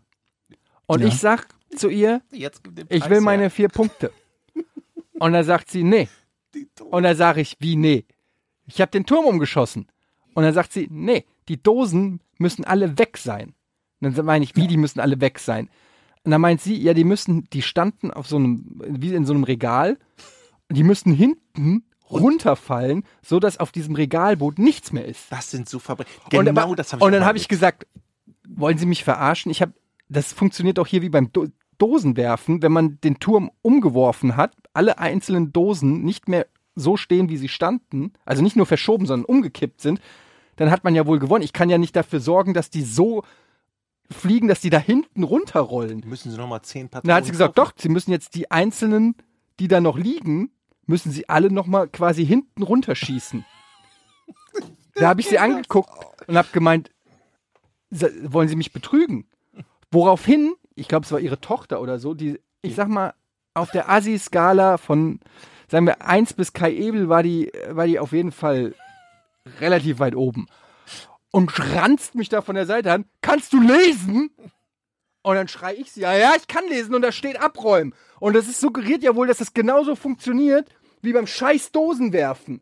Und dann hat sie gesagt, geh weiter. Und da habe ich gesagt, das ist ihr betrügt. Und pass auf, jetzt, und es war allen unangenehm. Vor allen Dingen waren auch so Leute da, die nicht so oft mit mir unterwegs sind, die, glaube ich, so ein bisschen, keine Ahnung. Die ich noch nicht kannte, noch einen guten Eindruck von dir hatten. Ja, so, keine Ahnung. Aber ich habe mich halt betrogen gefühlt. Und das Lustige ist, neben mir stand halt, den werdet ihr nicht kennen, aber vielleicht kennt ihr ihn auch, Tino Hahn. Auch ein Freund des Hauses Rocket Beans. Und der übrigens genauso aussieht wie du, Georg. Der, vor oder nach der Chemo? Er ist ein bisschen dünner, also sagen wir nach der Chemo. Dann wollte er, war mit seiner Freundin da und hat es einfach nur so belustigend angeguckt und ich habe mich empört und dann wollte er für seine Freundin dann noch für 10 Euro Rosen schießen und dann hat die 10 Euro von ihm nicht angenommen, hat gesagt, er soll auch weiterziehen. Also er quasi als Kohleratsche, die haben dann die Kohle nicht mehr angenommen. Die hat wahrscheinlich gedacht, die wird gleich erschossen. Nee, ich meine, ich habe nur gedacht, hoffentlich holen die jetzt nicht hier den Kirmesschläger, oder ich glaub, was weiß ich. Mit Kirmesleuten anzulegen, keine gute Idee, egal wie stark man ist. Aber ich hatte so einen Hals, weil ich finde das wirklich sowas von... Also was stand auf dem Schild? Es stand einmal alle abräumen. Ohne Kreuz und irgendwie so ein Kleingedrucktes noch da drunter? Oder? Nein, einmal alle abräumen und wir waren dann bei einem anderen Schießstand. Ja gut, ich sag mal, wenn ich sage, räum mal die 3 Tassen ab, die auf dem Tisch stehen, kippst du die dann um und sagst, ich habe die Arbeit gemacht. Aber okay, kann ich als Argument gelten lassen. Aber wenn du das so aufbaust wie beim Dosenwerfen, jeder 9 von 10 Leuten denken, dieses Spiel hier ist funktioniert genauso wie beim Dosenwerfen, nur dass ich keinen Ball werfe, sondern schieße. Dann müssen sie das anders machen. Wir reden hier von 4 Punkten. Das Schlimme ist ja, die werden doch diese Diskussion 5-mal am Abend haben, oder? Ja, wahrscheinlich öfter. Naja, es gibt sicherlich Leute, die dann einfach auch weiterziehen oder so. Ja, okay, stimmt. Ja, ja, aber also, ich meine, du wirst ja nicht der Einzige sein, der sagt, hör mal, ich habe die alle umgeschossen, ich habe doch gewonnen. Ja, aber es gibt nicht so viele, die so gut schießen wie Eddie, glaube ich. Das stimmt. Ne? Das glaube ich schon. Aber lustigerweise sind wir dann zu einem anderen Schießstand gegangen, es war ja nicht der einzige. Und da hatten die es aufgemalt. Da stand dann sozusagen die Fächer, also da stand einmal alles abräumen, die Fächer müssen leer sein, stand irgendwie noch. Das ist doch. Und dann war ich mir unsicher, ob das irgendwo auch bei dem anderen Stand stand. Also das könnte quasi ich gewesen sein. Und jetzt ist meine Frage an alle Erfurter. Wenn ihr nochmal an den Domplatz da gehen könntet, da gibt es mindestens zwei Schießstände und mal kurz gucken könntet, ob an allen diesen Schießständen so ein Schild ist. Ihr könnt auch gerne mal ein Foto machen. Ich habe es natürlich verpeilt, ein Foto zu machen als Beweis. Dann würde ich mich sehr freuen, denn ich glaube, wie so oft, ich sehe mich im Recht, um mein Recht gebracht. Das sehe ich auch. Ich möchte aber nicht ausschließen, dass dort irgendwo in einer Ecke ein Schild hing, das ich nicht gesehen habe. Und an alle Rechtsanwälte, sollte das Schild so gestanden haben und vielleicht habt ihr eine Einschätzung, ob man auch klagen könnte und ob man damit auch durchkommen könnte. Weil das ist 4 Punkte wert gewesen, so viel kann ich schon mal sagen. Und ich habe an dem anderen Stand für 25 Punkte habe ich ein kleines Kuscheltier, ungefähr faustgroß, für 25 Punkte gekriegt. Und diese Dose hätte mir 4 Punkte gebracht. Also ich schätze mal, es wäre der kleine Schraubenzieher, die Plastik-Dracula-Szene. Die Plastik-Dracula-Szene oder ein Flummi oder ein Bleistift mit Radierer oder sowas gewesen. Wofür man auch gerne mal 10 Euro ausgibt, ne? Also insgesamt. Ja, naja. Kennt ihr noch das Pferderennen, wo man diese Kugel in diese... Klar. Das war mein Lieblings... Das finde ich auch cool. Stand immer. Ja. Aber das ist ja Competition, da spielst du ja gegen 10 andere. Ja, das war super. Und da kannst du dich ja dann im Zweifel einfach besser anstellen. Was zum Beispiel auch frech ist, kleiner Tipp an euch. Ich sehe so oft diese Basketballkörbe, wo man Basketball so reinwerfen kann. Auf so einer Kirmes oder so. Und die sind immer gebogen. Die sind nicht rund, die Körbe. Was? Die sind so wie ein Ei? Wie ein Ei geformt. Und jetzt kannst du ja, also ich nicht, aber Georg kann es bestimmt erklären, wie viel unfassbar schwerer es ist, einen Ball in einen eiförmigen Korb zu werfen, als in einen runden Korb. Woher weißt du das? Das sieht man von vorne gar nicht. Ja, das sieht man aber, wenn man groß ist und da reinguckt. Und bei den Bildern, da steht dann oft, du kannst 3 Bälle für 5 Euro oder so, da haben die den Ring meist auch so eiförmig gemalt. Und das ist ihre Absicherung. Weil wenn du dich dann beschwerst, dann sagen die, ja, hier sieht man auf dem Schild, wie der Ring ist. Die betrügen eigentlich alle, ne? Ja, und weißt du, wie ich drauf gekommen bin? Nee. Ich bin da mal hin und habe geworfen und ich habe ja einen überragenden Wurf beim Basketball. Und du hast keinen einzigen getroffen. Und ich habe keinen einzigen getroffen und da wusste ich, hier stinkt was. Mhm. Da wusste ich, der Ring ist vermutlich verbogen.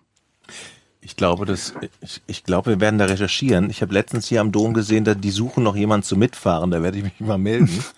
Junger Mann zum Mitfahren. Und dann werde ich mal 3 Monate mitfahren. Echt? Mhm. Gibt's doch immer. Hab ich noch nie gesehen. Junger Mann zum Mitreisen, das hast du noch nie gesehen? Nee, habe ich echt noch nie gesehen. Was heißt denn das dann konkret? Naja, das möchte ich mal gerne rausfinden. Junger Mann, du baust halt auf. Den Stand Aber auf. Da könnten wir doch mal Gunnar, der hat doch jetzt die goldene Kamera Steuerung hier F, digital für Steuerung F bekommen. Das ist ja so ein Investigativformat auf YouTube.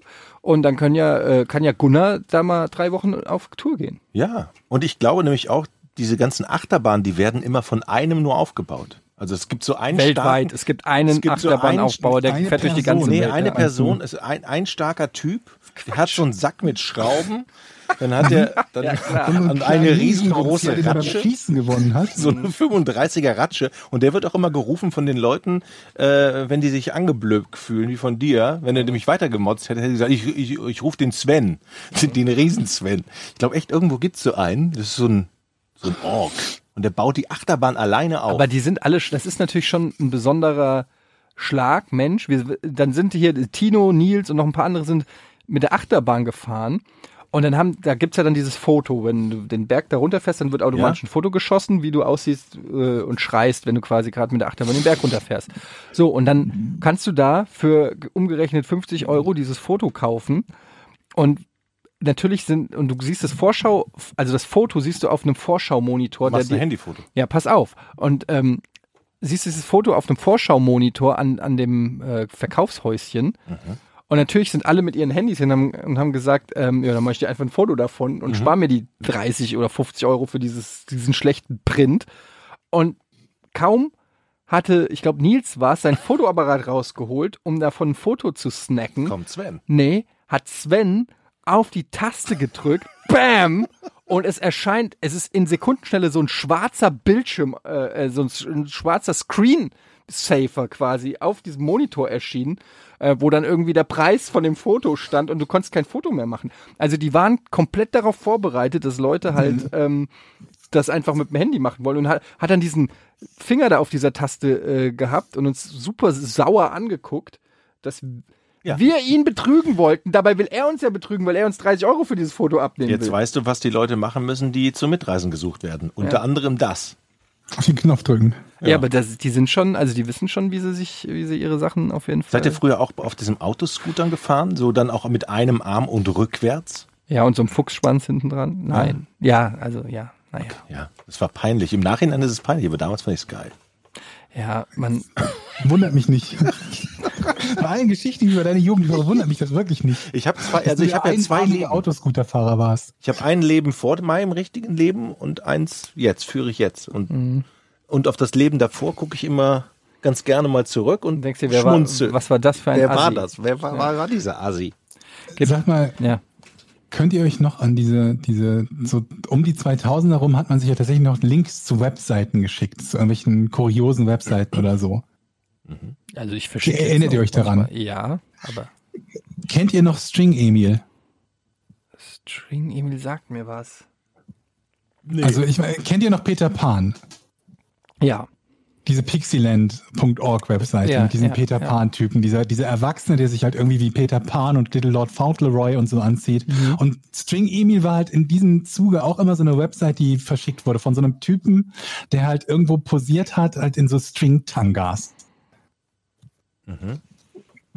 Erinnert ihr euch nicht mehr dran? Ja, es sagt nur, möglicherweise habe ich es auch aus gutem Grund verdrängt, Georg. Unsere Zuhörer werden bestimmt noch, wer irgendwie in den 2000ern irgendwie unterwegs war im Internet, der dürfte dem dürfte String Emil noch was sagen.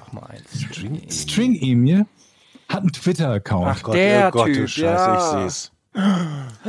Oh mein Gott. Und ich habe mir gedacht, irgendwie, dass irgendwie so ein lustiger, kauziger Typ, dem kann man ja mal... habe ich gedacht. Dem kann man ja einfach mal auf Twitter folgen.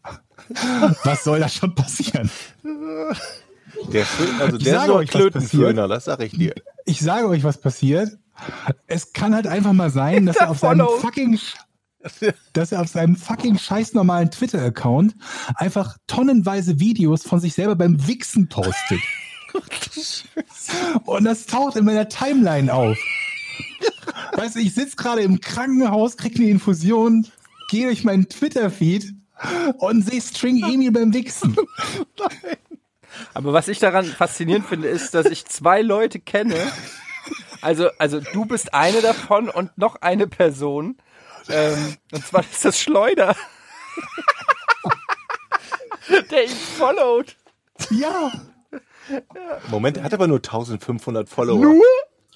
Es ist String Emil. Nur 1500. Naja, also das ist ja nicht viel. Also ihr fallt schon auf. Das wollte ich damit sagen. Ihr seid 2 von 1500. Das ist jetzt... Ja. Vielleicht wäre das jetzt... Oh shit, Alter. Jetzt habe ich... Nein, raus hier. Wir haben runtergescrollt. Darf man das so einfach auf Twitter so pornografisch... Habe ich mich auch gefragt. Ich dachte, Twitter wäre über sowas irgendwie total, die würden alles sofort sperren, aber scheinbar nicht. Jetzt ist das in meinem Cache drin. Wie kriege ich das hier wieder raus? Geh doch mal auf die Seite, ich abonniere mal schnell mit einem Klick. Guck mal, der hat sogar einen Shop auf Spreadshirt. Mach die Seite weg. Es wird jetzt ganz viele Leute geben, die erklären müssen, warum sie auf String Emils Twitter-Account gewesen sind. Halleluja, oh nee. Junger Mann zum Mitreisen gesucht, sag ich nur. Ja, ich krieg richtig eklige... Ja, das ist aber wirklich fies. Ja. Alter Schwede. Und wenn dann jemand neben dir steht und auf dein Handy kurz guckt und da bling blong. Ja. String Emil hat ein neues Video gepostet. Ich habe auf der Zugfahrt von der MAG zurück, habe ich einen Horrorfilm geguckt auf meinem Laptop und hatte die Kopfhörer so, Nee, sage ich jetzt nicht. Sag ich jetzt nicht. Ich glaube, ich bin mir nicht sicher, ob der indiziert ist. Oh, das wäre schlimm, um Gottes Willen. Naja, wer weiß. Und dann habe ich die Kopfhörer so zur Seite so leicht gehabt. Und eine Frau hat die ganze Zeit da geschrien, weil die halt verfolgt wurde. Und dann kam so eine junge Frau ins Abteil, also es war im Zugabteil. Und ich habe mir nur gedacht, die denkt bestimmt, ich bin fucking Psychopath, weil die ganze Zeit auf meinen Kopfhörern, ich habe so ganz konzentriert auf den Laptop geguckt und die ganze Zeit hört man aus meinen Kopfhörern so Psst, und ich sitze so da total vergnügt, fress nebenbei M&M's, trinkt eine Cola, während irgendwie da jemand um sein Leben schreit. Und denkt sich auch nur, alle sind verrückt. Naja. Die Geschichte habe ich euch schon erzählt, wo ich mal auf den Philippinen im Bus saß. So wie ich dich kenne, war das schon die Geschichte. Das war die Geschichte jetzt, ne? Da kommt auch nichts mehr. Ja, dann war ich in den Philippinen mit dem Bus gefahren. Also bin ich in den Philippinen im Bus gefahren, so 3-4 Stunden. Und diese Busse sind ja wirklich echt scheiße. Aber was die alle haben, war oben... Warst du alleine da? Nee, mit meiner damaligen Freundin. Und was die tatsächlich da haben, sind aber so große Röhrenfernseher. Was? Das war damals vor 15, 20 Jahren oder so. Im Bus? Im Bus. Und da haben die Splatter-Horror-Filme gezeigt, tagsüber. und die ganzen Filipino-Kinder saßen in der ersten Reihe. Und da sahst du nur, wie Kettensägen irgendwelche Köpfe abgetrennt haben in einem normalen Bus, wo Touris zum Tauchen gefahren sind oder zu ihrem Hotel oder so. Und die ganzen Kiddies vorne haben so gesagt, keinen gestört. Ja, wahrscheinlich, weil in Deutschland unmöglich schlimmere Sachen in ihrem Leben schon gesehen haben. Sollen wir mal zum Rätsel kommen? Hast du eins oder? Ne, Georg, hoffe ich doch. Das können wir machen, ja. Okay. Achso, warte mal. Das klingelt. Ich hoffe, ich kriege jetzt die richtige Taste. Kriegst du? Ich wette 100 Euro, dass es die falsche ist. Es war so klar. Es war so klar. Ja, Moment, das ist erstmal die Reaktion darauf, dass du 100 Euro wettest. Die sind quitt, Eddie. Charlie Sheen zahlte im Jahr 1996 $6.500, um was zu tun? Das muss ich wissen. Charlie Sheen, der berühmte Schauspieler. In welchem Jahr war das? 96. Hat das etwas, ich fange mal dreisterweise an, hat das etwas mit seinen Filmen zu tun oder war das privat? Ja. Ja, hat er recht. Da ist er wieder. Ja, dann stell doch auf. Korrekte Georg. Es hat was mit seinen Filmen zu tun? Nein. 50-50 Chance. Also, er hat wie viel? 6.500? Ja. $. Du willst wissen, für was er das gezahlt hat. Ja, richtig. Sehr gut. Ich habe schon mal... Warte mal. Ja, jetzt warte mal. Hat Herr Charlie Sheen $6.500 gezahlt, um etwas zu verhindern? Dann weiß ich's. Ja, das könnte man quasi so formulieren. Ja, okay. Doch. Also, Charlie Sheen, ja, du bist aber leider nicht dran. Ich weiß, ich lese danach. Charlie Sheen ist ja bekannt dafür, dass er ganz viel schlimme Sachen gemacht hat. Drogen, Sex. Mhm. Schlimme Sachen, Sex. Drogen, Sex.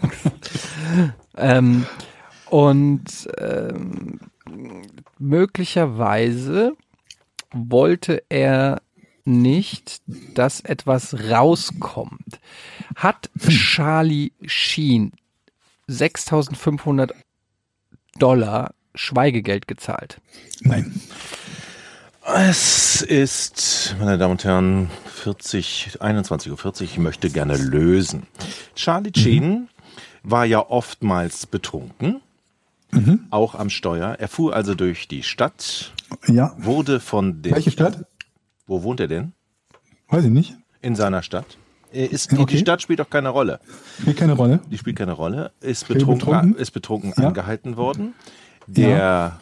Polizist hat gesagt, ich kriege von Ihnen $300. Da hat Charlie Sheen gesagt, nein. Hat der Polizist gesagt, steigen Sie bitte auf. Also er hat das Geld, damit wollte er einen Polizisten bestechen und es wurde immer höher und am Ende waren es 6.500 Euro, die er bezahlt hat und dann Euro auch. Mhm. Dollar. Dollar?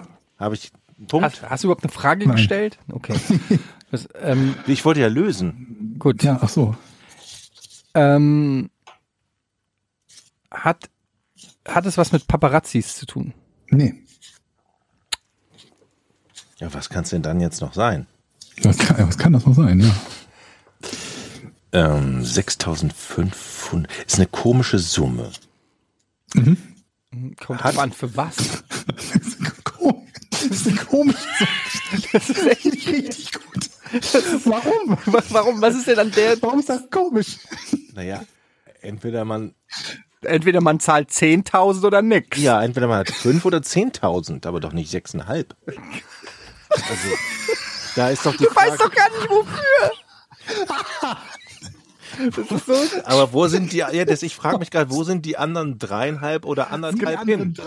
Es gibt weltweit nur 2 Preise: so 5.000 und 10.000. Also ist doch klar, Charlie Sheen hatte 10.000 Euro in seiner Tasche. Dann okay. hatte er nur noch, weil er die nämlich zahlen musste. Mhm. Für was? Dann, das versuche ich ja jetzt gerade zu erfragen. Okay, ja. Und dann hat er nämlich nur noch 6.500 gehabt und fragt sich. Frage. Ja. Hat er es einem Arzt bezahlt? Nein. Kannst du mal von der widerlichen Seite runtergehen, Eddie? Warte, ein Bild noch.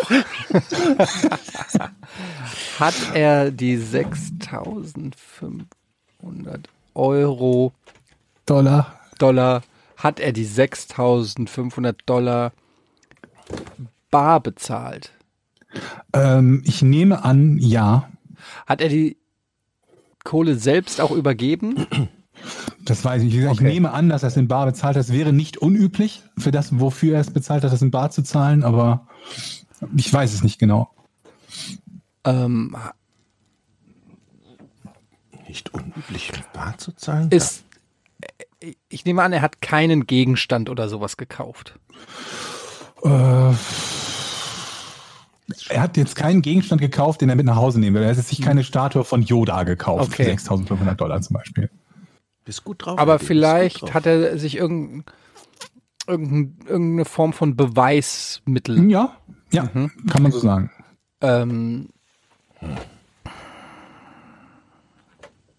Diese ganze DNA-Geschichte, die war ja irgendwie später mit dem Tigerblut oder so. 96, das war ja auch noch, ehrlich gesagt, das war auf dem Höhepunkt seiner Karriere. Also das war noch bevor er so richtig crazy wurde, glaube ich. Mhm. Also der war sicherlich auch schon crazy. Gut, ich meine, selbst bei 2.5 Men war ja noch Höhepunkt seiner Karriere. Ja, also eben. Hat er auch noch richtig gut verdient. Eben. Also möglicherweise hat es was damit zu tun, was er in der Vergangenheit getan hatte. Nee. Hat er sich eine Pizza gekauft? Nee. Für 6.500 Dollar. Ja, er hatte einfach Bock drauf. Ohne weiteren Kommentar war das dein Vorschlag. Dann hast du ja fast alle Gegenstände durch. Leute, ich weiß, was ihr von mir denkt. Ich kommentiere das jetzt hier nicht. Gut. Aber jetzt stellt euch mal vor, ich hätte recht gehabt. Mhm. Ja, das ist schwer vorzustellen. Aber gut. Und jetzt übergebe ich an dich. Gut. Das ist dein Argument. Für diese These. Hat er sich für 6.500 Dollar eine Pizza gekauft? Ich weiß, das klingt blöd, aber stellt euch vor, ich hätte recht gehabt. Das ist ein Argument. Solide. Absolut. Es muss doch was Besonderes sein, wenn du ein Rätsel machst. Das stimmt. Irgendwas Komisches sein. 6.500 Dollar für eine Pizza ist was Besonderes. Coole Idee. Ja, also stimmt. Er wollte was verbergen. Er wollte sollte nicht an die Öffentlichkeit kommen. Es waren keine Fotos. Nee, also der Wortlaut war, er wollte etwas verhindern. Verhindern, ja. Er wollte etwas... nicht verbergen, ne? Also nicht verbergen, nicht in die Öffentlichkeit kommen. Okay, ich habe noch eine Idee. Hat er etwas gekauft, weil er sich dadurch mehr Erfolg versprochen hat? Ja. Ach, Mist. Okay. Passt meine Lösung nicht mehr. Jetzt gibt es 2... Jochen, das war wieder so unglaubwürdig. Okay, ich habe 2 Varianten. Ich muss überlegen. Keine Bananen. Er hat das Geld ausgegeben für Kinotickets für einen Filmstart, damit der in der Box Office... Verdammt nah dran. Verdammt nah dran. Was? Dann bin ich dran. Ja. Tickets ist richtig. Ja. Ah, also ich kann euch das, wenn ihr wollt, kann ich meine Überlegung mal sagen. Ja, gerne. Ja. Okay, ach, wollt ihr wirklich? So funktioniert das Spiel, also grundsätzlich auch. Ich hatte eben tatsächlich gedacht, er wollte nicht, dass ein Paparazzi ihn knipst. Paparazzi stand aber schon vor ihm und wollte Fotos machen. Da ist ihm eingefallen, dem Paparazzi, dass er keinen Film eingeladen hat, auch gar keinen dabei hat. Da wollte er zu einem Bütchen oder in ein Geschäft gehen und sich einen Film kaufen. Und dann ist der Charlie Sheen vor ihm reingegangen und hat alle Filme gekauft. Alle Filme gekauft und hat gesagt, das ist eine richtig gute Antwort, wenn ich nicht vor 2 Fragen gefragt hätte, ob es was mit Paparazzis zu tun hat und Georg Nein gesagt hat. Richtig. Okay.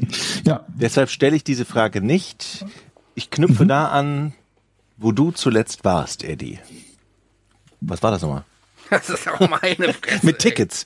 Der hat sich 2 Tickets gekauft. Was? Der hat sich 2 Tickets gekauft? Nee. Alter.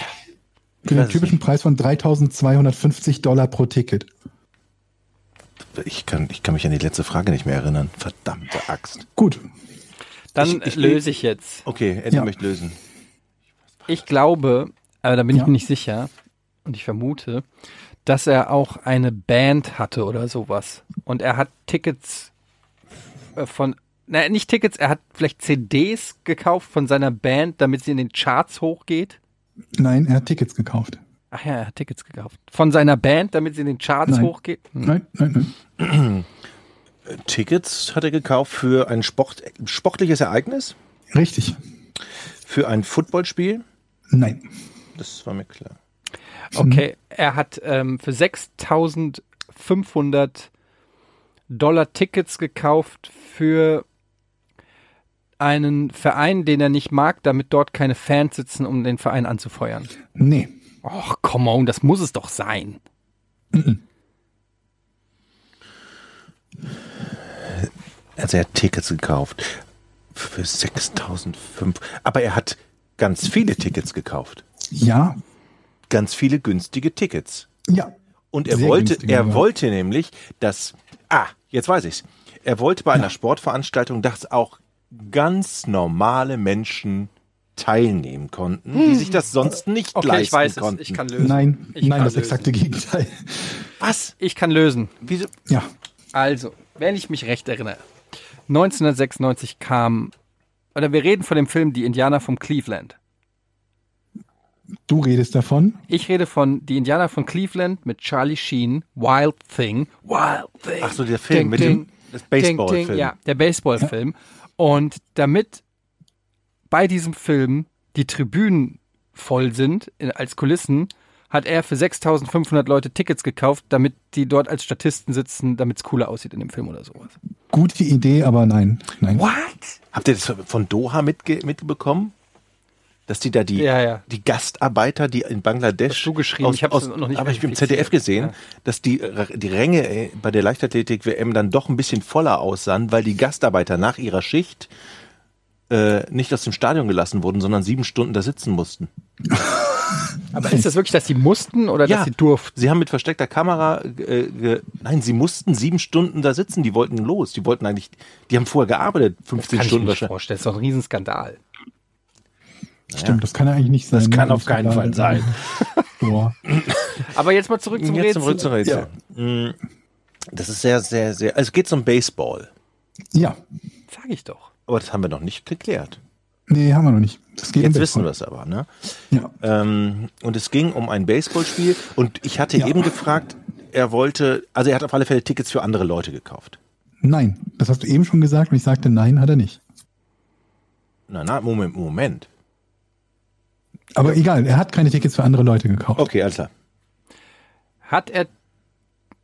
Ist es wichtig, welcher Verein?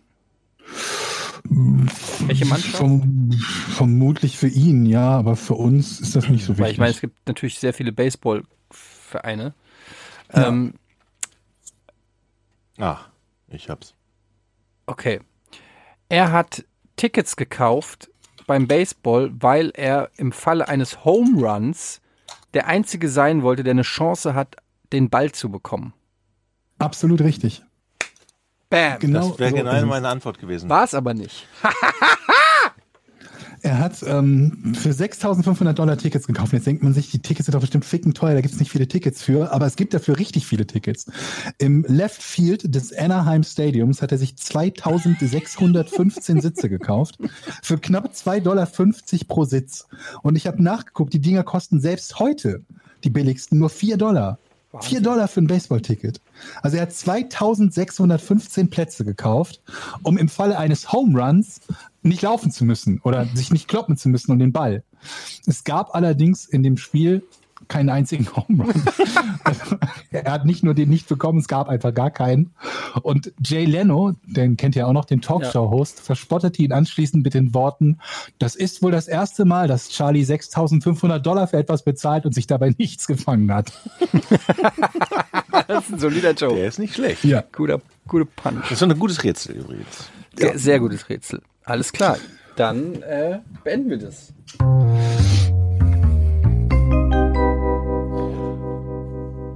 Und kommen jetzt zum Hour in der Oktober Edition. Hour heißt Ask Us Anything. Ich habe aufgemacht. Was? Ich habe was ganz Tolles. Was? Patreon-Frage. Ja, hau raus. Lou says, hallo Jungs, könnt ihr mir helfen, meinen Traum zu deuten? Oh Gott. Ich war im Lidl einkaufen, habe Bohnen gekauft, die zusammenhängend waren wie eine Fahrradkette. An der Kasse war Eddie. Das Laufband, wo man die Ware draufstellt, hat sich viel zu schnell bewegt und es hatte Löcher, wo die Bohnen reingefallen sind und anscheinend das Getriebe von dem Laufband zerstört hat. Eddie meinte nur, dass es nicht seine Schuld wäre und er jetzt garantiert nicht neue Bohnen holt. Richtig. Also holte ich neue, die Eddie dann in das Loch hängte, um die anderen Bohnenkette rauszuholen, was auch irgendwie funktionierte. Das Laufband lief wieder mit bestimmt 60 Kilometer pro Stunde und ich konnte gehen. Das war ein seltsamer Traum. Es ist jetzt keine Frage hier. Ich habe das einfach nur mal vorgelesen. Ich fand diesen Traum so schön. Obwohl, doch, wir sollen den Traum ja deuten. Also ich finde, ehrlich gesagt, gibt es da gar nicht viel zu deuten, weil es ist alles, was passiert ist, ja schon relativ klar und deutlich. Eindeutig. Ich war unschuldig. Ja. Das habe ich daraus gezogen. Großartig. Ja. Wir haben dieses Mal wirklich viele Fragen, deshalb versuchen wir mal schnellere, kürzere Antworten zu geben. Gerald Xero, ich fange mal oben an, das ist dann die ersten, wollte nur mal fragen, ob ich der Einzige bin, der eine gewisse Ähnlichkeit zwischen Paul Panzer und Jochen sieht. Ich habe keine Ahnung, wie Paul Panzer aussieht. Ja, stell dir mittlerweile, wie sieht er mittlerweile aus? Also der Jochen ist schon deutlich attraktiver. Warte mal, ich google mal Paul Panzer. Sieht ein bisschen aus wie String Emil. Paul Panzer. Panklar, mein Name. Das ist schon wahnsinnig. Der hat ja mit diesen, den gibt's doch. Der hat ja mit diesen Radiosketchen sozusagen. Ein bisschen? Ja. Der hat mit diesen Radiosketchen angefangen und darauf eine komplette Karriere gebaut in Sat 1. Also ich fand den immer ganz lustig, aber ich habe ihn schon lange nicht mehr gesehen tatsächlich. Übrigens, falls ihr fragt, wo das mit dem Karnevalssong, also ich habe immer noch keine Antwort von Micky Krause übrigens, wo wir gerade bei Promis waren. Ja, das wundert mich. Wie sind eure Nicknames im Internet und wie seid ihr darauf gekommen? Fragt Thorsten Bauer, wie sind meine Nicknames im Internet? Mein Nickname ist mein echter Name. Ich habe keine Nicknames im Internet. Also zumindest nicht auf den Seiten, auf denen ich offiziell bin. Maximilian, an dieser Stelle vielen Dank für den immer wieder unterhaltsamen Podcast. Bin seit Tag 1 dabei, fiebere immer noch jeder Folge entgegen. Lasst euch aber von dem wöchentlichen Release nicht unter Druck setzen. Wenn ihr meint, mit 2 Wochen kommen bessere Folgen dabei heraus, weitermachen. Da es bald wieder diese Zeit des Jahres ist, wie steht ihr zu Halloween? Ich habe mich mittlerweile dran gewöhnt, ganz ehrlich. Ich weiß. Ein Nickname. Also wir sind schon bei der nächsten Frage. Gut. Ich heiße ja Barlow. Warum eigentlich? Wegen Kurt Barlow, einem Charakter aus einem Stephen King-Roman, den ich irgendwann in den 90ern mal gelesen habe und toll fand. Brennen muss Salem hieß der Roman. Ah, okay. Und daher kam der Nickname Kurt Barlow. War das ein Held? Nee, es war eher so ein Bösewicht. Gab es aber nicht auch... Ah nee, das war... Philip Marlowe war so ein Agent, oder? Wer ist denn das? Keine Ahnung. Marlowe. Mit dem habe ich nichts am Hut. Philip Marlowe. Aber wir waren bei der nächsten Frage schon. Philip Marlowe? Oh, ja, Philip Marlowe. Kennt das noch jemand? Philip Marlowe? Nee. Das ist hier, Philip Marlowe ist eine Romanfigur von... Wie kommst du jetzt auf Philip Marlowe? Ja, wegen Barlow Marlowe. Wegen Barlow. Von Humphrey Bogart gespielt. Okay, die nächste Frage. Was ist mit Halloween? Das müssen wir beantworten. Genau, mit Halloween war das, genau. Ich habe mich mittlerweile an Halloween gewöhnt. Ich weiß, es ist so ein bisschen verpönt, weil das so ein Ami-Trend ist, der hier rüber schwappt und so und alle schon Angst haben, dass als nächstes Thanksgiving oder so kommt. Aber ich muss sagen, ich finde Halloween sympathisch. Ich finde es irgendwie, macht es Spaß, sich zu verkleiden, auch wenn wir diese Kultur von Halloween hier nicht haben. Aber mir gefällt es tausendmal besser als Fasching oder Karneval. Damit kann ich zum Beispiel nicht so viel anfangen. Aber ich finde es cool, dass alle sich irgendwie gruselig anziehen. Und dieses Trick-or-Treat-Ding finde ich irgendwie auch süß. Das ist totale Scheiße. Warum denn? Ich finde das süß. Bei uns klingeln manchmal die... Nein, das stimmt nicht. Bei uns klingeln die Kids an der Tür. Das macht kein Mensch. Und dann hast du alle 2 Jahre ein enttäuschtes Kind mit einem Scheißkostüm und seinem blöden Vater vor der Tür stehen, das sauer ist, dass es kein KitKat kriegt oder einen Lion oder irgend sowas. Ja, das kriegt niemand einen Lion. Du kriegst irgendwelche Garbage-Bonbons, irgendwelche Billo. Das Beste ist, wenn du Mauern kriegst, dann kannst du schon Apfel. Ich gebe immer einen Apfel und dann warte ich immer auf die traurige Reaktion und sage ich, was? So eine schöne Mandarine dabei. Ja, 3 Mandarinen, so. Was? Willst du noch Nüsse? Ich gebe immer einzelne Pistazien. Also ich finde Halloween, aber die geschlossen. Das glaube ich tatsächlich. Meine Tochter schickt also, den nicht rüber. Wenn ihr mit euren blöden Gören irgendwie zu Halloween rausgeht, wo kein Mensch darauf vorbereitet ist, dass da jemand bei ihm klingelt und Süßigkeiten will, dann geht doch wenigstens irgendwie in dieser Straße, werft irgendwie vorher einen Zettel irgendwie in die Briefkästen und sagt, wir gehen hier an Halloween eine Runde, dass ich zumindest irgendeine Kleinigkeit an Süßigkeiten da habe. Also ich finde, bei uns klingelt es schon häufiger. Sonst kriege ich Zigaretten. Ja, das ist auch gut. Also bei uns klingt es schon häufiger, aber es ist noch, ich gebe dir recht, es ist noch nicht so etabliert, dass man selbstverständlich davon ausgehen kann. Es müsste. Vor allen Dingen ist das, ich finde halt, St. Martin finde ich viel schöner. Das kennen vermutlich nicht alle, je nach Region. Aber dann gehen die Kinder halt raus, dann haben sie selbst gebastelte Laternen dabei und dann wird gesungen und wenn man gut gesungen hat, kriegt man Süßigkeiten und wenn nicht, dann kriegt man die Tür ins Gesicht geschlagen und darf wieder gehen. Richtig. Und nicht so wie bei Trick or Treat. Nee, das heißt ja im Deutschen heißt das ja Süßes oder Saures. Süßes oder Saures, okay, ja. Ich sag immer Saures und jetzt verpiss dich. Das ist ja, bei unserer deutschen Tradition des St. Martin erziehen wir die Kinder dazu, etwas Produktives, Geistreiches zu tun, ein schönes Liedchen zu singen. Ich gehe mit meiner Laterne und meine Laterne mit mir. Und bei Trick or Treat erziehen wir Terroristen. Die drohen damit, irgendwie Klopapier oder sonst was zu werfen oder Eier oder was sie dabei haben, wenn sie nicht... Ist das so? Ja, in einer gewissen Weise hat der Georg schon recht. Die Symbolik dahinter ist schon Erpressung. Drohung und Erpressung. Es ist im Prinzip Erpressung, gib mir was oder ich hau dir aufs Maul. Aber das ist doch typisch, ja, aus Amerika kommt das. Das ist typisch amerikanisch.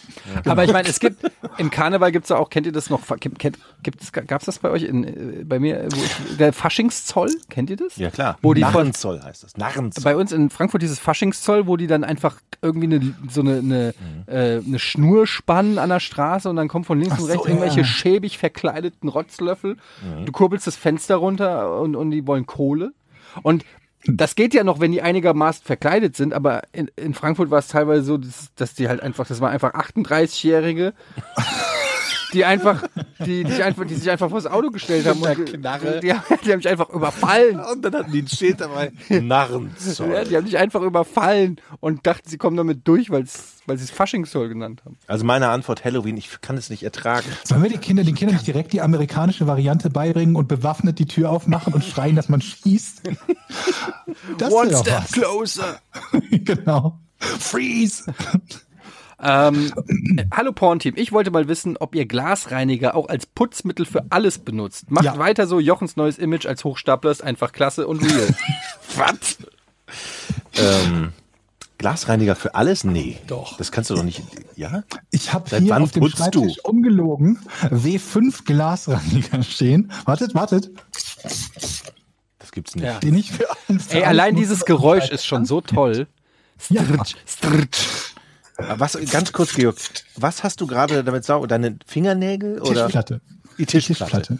Weil, ja. Wisst ihr, woran es liegt, dass man glaubt, dass man mit Glasreiniger alles sauber machen kann? Das ist dieser Geruch. Ich glaube das nicht. Doch, es riecht natürlich nach Sauberkeit. Man kann alles sauber machen. Und jeder, der schon mal gesehen hat, wie eine Glasscheibe sauber gemacht wurde, es gibt ja einen Grund, warum... Die hier sind so sauber, dass man durchgucken kann. Dass der Georg einen Kercher sucht, ist ja nicht... Kommt ja nicht von irgendwo her. Übrigens, aber weil diese Faszination... Die nicht mehr. Wie, was? Ja, ich brauche den nicht mehr. Warum? Weil der Großteil des Grundes, warum ich den Glasreiniger brauchte, dadurch beseitigt wurde, dass ich nicht mehr E-Zigaretten mit Nikotingehalt habe und damit die Fenster eben nicht mehr verschmutzen. E-Zigaretten verschmutzen die Fenster? Ich bin mir nicht ganz sicher, ob es wirklich daran lag, aber auf jeden Fall waren die Fenster manchmal ein bisschen schlierig und das sind sie jetzt nicht mehr. Und deswegen brauche ich den eigentlich nicht mehr. Okay. Abgesehen davon, dass ich ihn eh nicht brauchte, sonst wenn ich ihn gebraucht hätte, hätte ich ihn mir ja gekauft. Es war nur so, dass ich gesagt hätte, hätte es den zu einem vernünftigen Preis gegeben, dann hätte ich ihn mir geleistet. Aber dieser vernünftige Preis ist halt nie eingetreten. Übrigens, das ist auch wieder so ein Thema, weshalb ich mich oft auch mit meiner Frau streite, wenn es irgendwie heißt, brauchst du das wirklich, wenn ich zum Beispiel mir ein paar Schuhe kaufe oder, und dieses braucht man etwas wirklich? Was braucht man denn wirklich? Was ist das für ein Argument? Das hat doch mit Brauchen nichts zu tun. Schminkt sich deine Frau? Du brauchst eben, da sind wir schon beim Thema, du brauchst nichts außer Brot und Wasser oder sonst irgendwas. Ja. Aber manche Sachen machen so halt einfach auch Spaß. Lassen, ne? Oder machen es bringen dir einfach Freude aus irgendwo. Dieses braucht man das wirklich. So eine gemeine, bösartige Frage wie, brauchst du den funkferngesteuerten Schneepflug für 300 Euro wirklich? Genau, was ist das für eine Fangfrage? Was heißt brauchen? Ja, was heißt, brauchst du wirklich noch ein 65 Zoll OLED-Fernseher in deinem Zimmer? Ja. Dann sage ich, ja, auf dem einen gucke ich Fußball, auf dem anderen zocke ich. Ja, vielleicht. Ich brauche eigentlich noch Hallo? Die Frage ist, brauche ich noch einen dritten? Ja, die Frage ist, wo kommt der dritte hin? Banana Rama Rama Rama schreibt, würdet ihr lieber 2 Monate ohne Zucker oder ohne Fleisch leben wollen? Ohne Zucker. Ich auch, ohne Zucker. Fleisch. Hast du noch eine Frage? Ja, eine machen wir noch und dann machen wir jetzt auch Schluss. Lieber 10 Millionen, also von Dennis Franke, lieber 10 Millionen Euro für euch selbst oder 1 Million Euro für euch und jede Person, die euch nahe steht? Wenn ich 10 Millionen habe, kann ich jedem, der mir nahe steht, 2 Millionen geben. Oder 3. Ich könnte jedem, der mir nahe steht, 5 geben.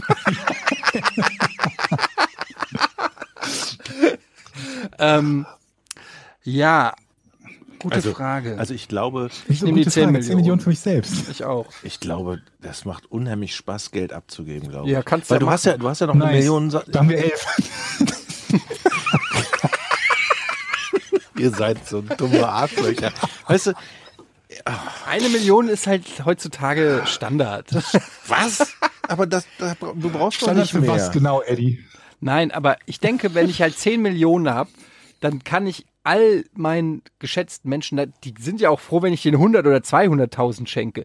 Die wissen ja nicht, dass sie 1 Million gekriegt hätten, wenn ich nicht so gierig gewesen wäre. Da klingelt es ja plötzlich. Genau. Da klingelt es irgendwann an der Tür, dann kriegen die einen Umschlag mit einem Schleifchen drum, da sind 200.000 Euro und dann sagen die, der Etienne ist der geilste Typ der Welt. Der geilste Typ der Welt. Und ich habe 10 Millionen. Ist doch eine Win-Win-Situation. Du hast mich überzeugt. Genau. Ja. Sehr schön. Gut, dann machen wir jetzt Schluss. Kann ich noch was zu den 10 Millionen? Nein. Ich würde die gerne in bar haben, dann würde ich gerne zu meiner Bank gehen und sagen, und ich möchte gerne aus meinem Dispo raus. Hier, bam, zahlen Sie das mal ein. Und dann macht er den Koffer auf. Und dann wirst du auf dem Weg überfallen. Dann macht er den Koffer auf und sieht die ganze Kohle. Und alles, was er von mir in seinen ganzen 50 Jahren gedacht hat. Wenn ich niemals haben will, dann 10 Millionen irgendwo in einem Koffer oder so. Ja. Aber das weiß ja keiner. Aber ich habe mir schon mal überlegt, stell dir mal vor, das muss so ein schäbiger Koffer sein. Stell dir mal vor, du hast Lotto gespielt und du sitzt zu Hause, du hast gewonnen und du hast irgendwie 40 Millionen gewonnen. Und jetzt musst du zu dem Kiosk gehen, wo du das halt einlöst oder was weiß ich. Und dann dieser Weg. Nein, musst du nicht. Dieser Weg mit diesem 40 Millionen Euro Wertpapier in der Tasche. Ich glaube, so vorsichtig bist du noch nie über eine Straße gegangen, oder? Du musst nicht zum Kiosk. Wie denn sonst? Wenn du 17 Euro gewinnst, musst du auch zum Kiosk gehen, um die 17 Euro abzuholen. Ja, aber du gehst doch nicht bei einer Million zum Kiosk. Da rufst du aber in der Lottozentrale an. Und sagst, hey, ich hab gewonnen, wo ist meine Million? Ja, klar. Und dann? Ja, komm, dann schicken die einen vorbei. Ja, dann schicken die einen vorbei und sagen, geben Sie mir mal den 40 Millionen Lottoschein. Nein, es kommt jemand vorbei. Ja, wie denn? Du tust so, als ob du das weißt. Woher weißt du das denn? Ich weiß manche Dinge. Das ist die Recherche. Du musst nicht zum Kiosk gehen. Das recherchiere ich bis zum nächsten Podcast und erkläre ich dir, wie das genau geht. Ist das da ein Deal? Okay, das ist ein Deal. Wenn man ab welchem Betrag kommen sie zu einem und wie kann man das verifizieren? Ich meine, stell dir mal vor, da kommt einer zu dir und du hast dann 40 Millionen Euro Wertpapier. Du musst das der müsste mir ja seinen ganzen Lebenslauf zeigen, damit ich dem irgendwas gebe. Die Chance, dass der Typ aus dem Kiosk das weitertratscht und dass in deinem Umfeld alle das wissen, ist doch viel zu groß. Aber wie kann man das denn, wie kann ich denn sicher gehen? Ich habe 40 Millionen gewonnen. Du hast den Lottoschein. Du rufst bei der Lotto an der Stelle, hallo, ich bin der Gewinner von den 40 Millionen. Ja. Und dann wird das seinen Weg gehen. Okay, genau. Und da fängt ja die Story an, die mich interessiert. Ja, aber du musst nicht mit diesem Zettel irgendwo hingehen. Ich gehe zum Kiosk, wo ich den gekauft habe und sag, gib mir meine 40 Millionen, dann macht die Kasse auf, macht so Klingen und dann holt die da so 300 Euro und sagt, mehr habe ich nicht. Stimmt, du gehst mit 3 Koffern da rein und sagst, ich will das haben. Ich habe halt überhaupt, ihr wisst es doch auch beide nicht, ne? Aber genau, ich weiß es nicht. Weißt du es, Georg? Eddie weiß es weniger als ich. Niemand weiß es. Du musst nicht in den Kiosk, das Geld wird dir gebracht und es gibt doch vorher, kommt noch ein Berater, damit du nicht irgendwie das von heute auf morgen ausgibst. Das Problem ist, in dem Moment, wo es irgendjemand weiß, stell dir vor, du hast ein Papier in deiner Wohnung, das 40 Millionen Euro wert ist. Darum geht es doch. Ob du jetzt zum Kiosk gehst oder ob einer zu dir geht, ist doch egal. Du hast momentan ein Stück Papier, 40 Millionen Euro wert. Wie schützt du das, damit nicht die Wasseranlage, die Sprinkleranlage, da ist ein Brand ausbricht oder auch nur irgendwie das Kind kommt und rüberkotzt oder sowas? Was machst du? Du kannst sofort laminieren oder...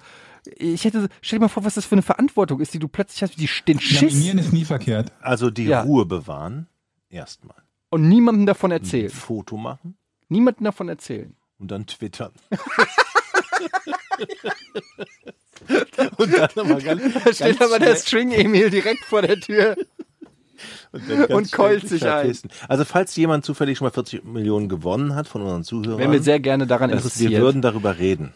Ja. Wir würden das auch anonymisieren. Ja. Gut. Wir werden es ja vielleicht erfahren, denn ich spiele wieder Lotto am Wochenende und dann kann ich euch auch einfach aus erster Hand erzählen, wie es ist. 1 zu 140 Millionen, glaube ich. Ja, aber da geht es ja nicht um Logik, sondern um das Übernatürliche, dass du anzapfst.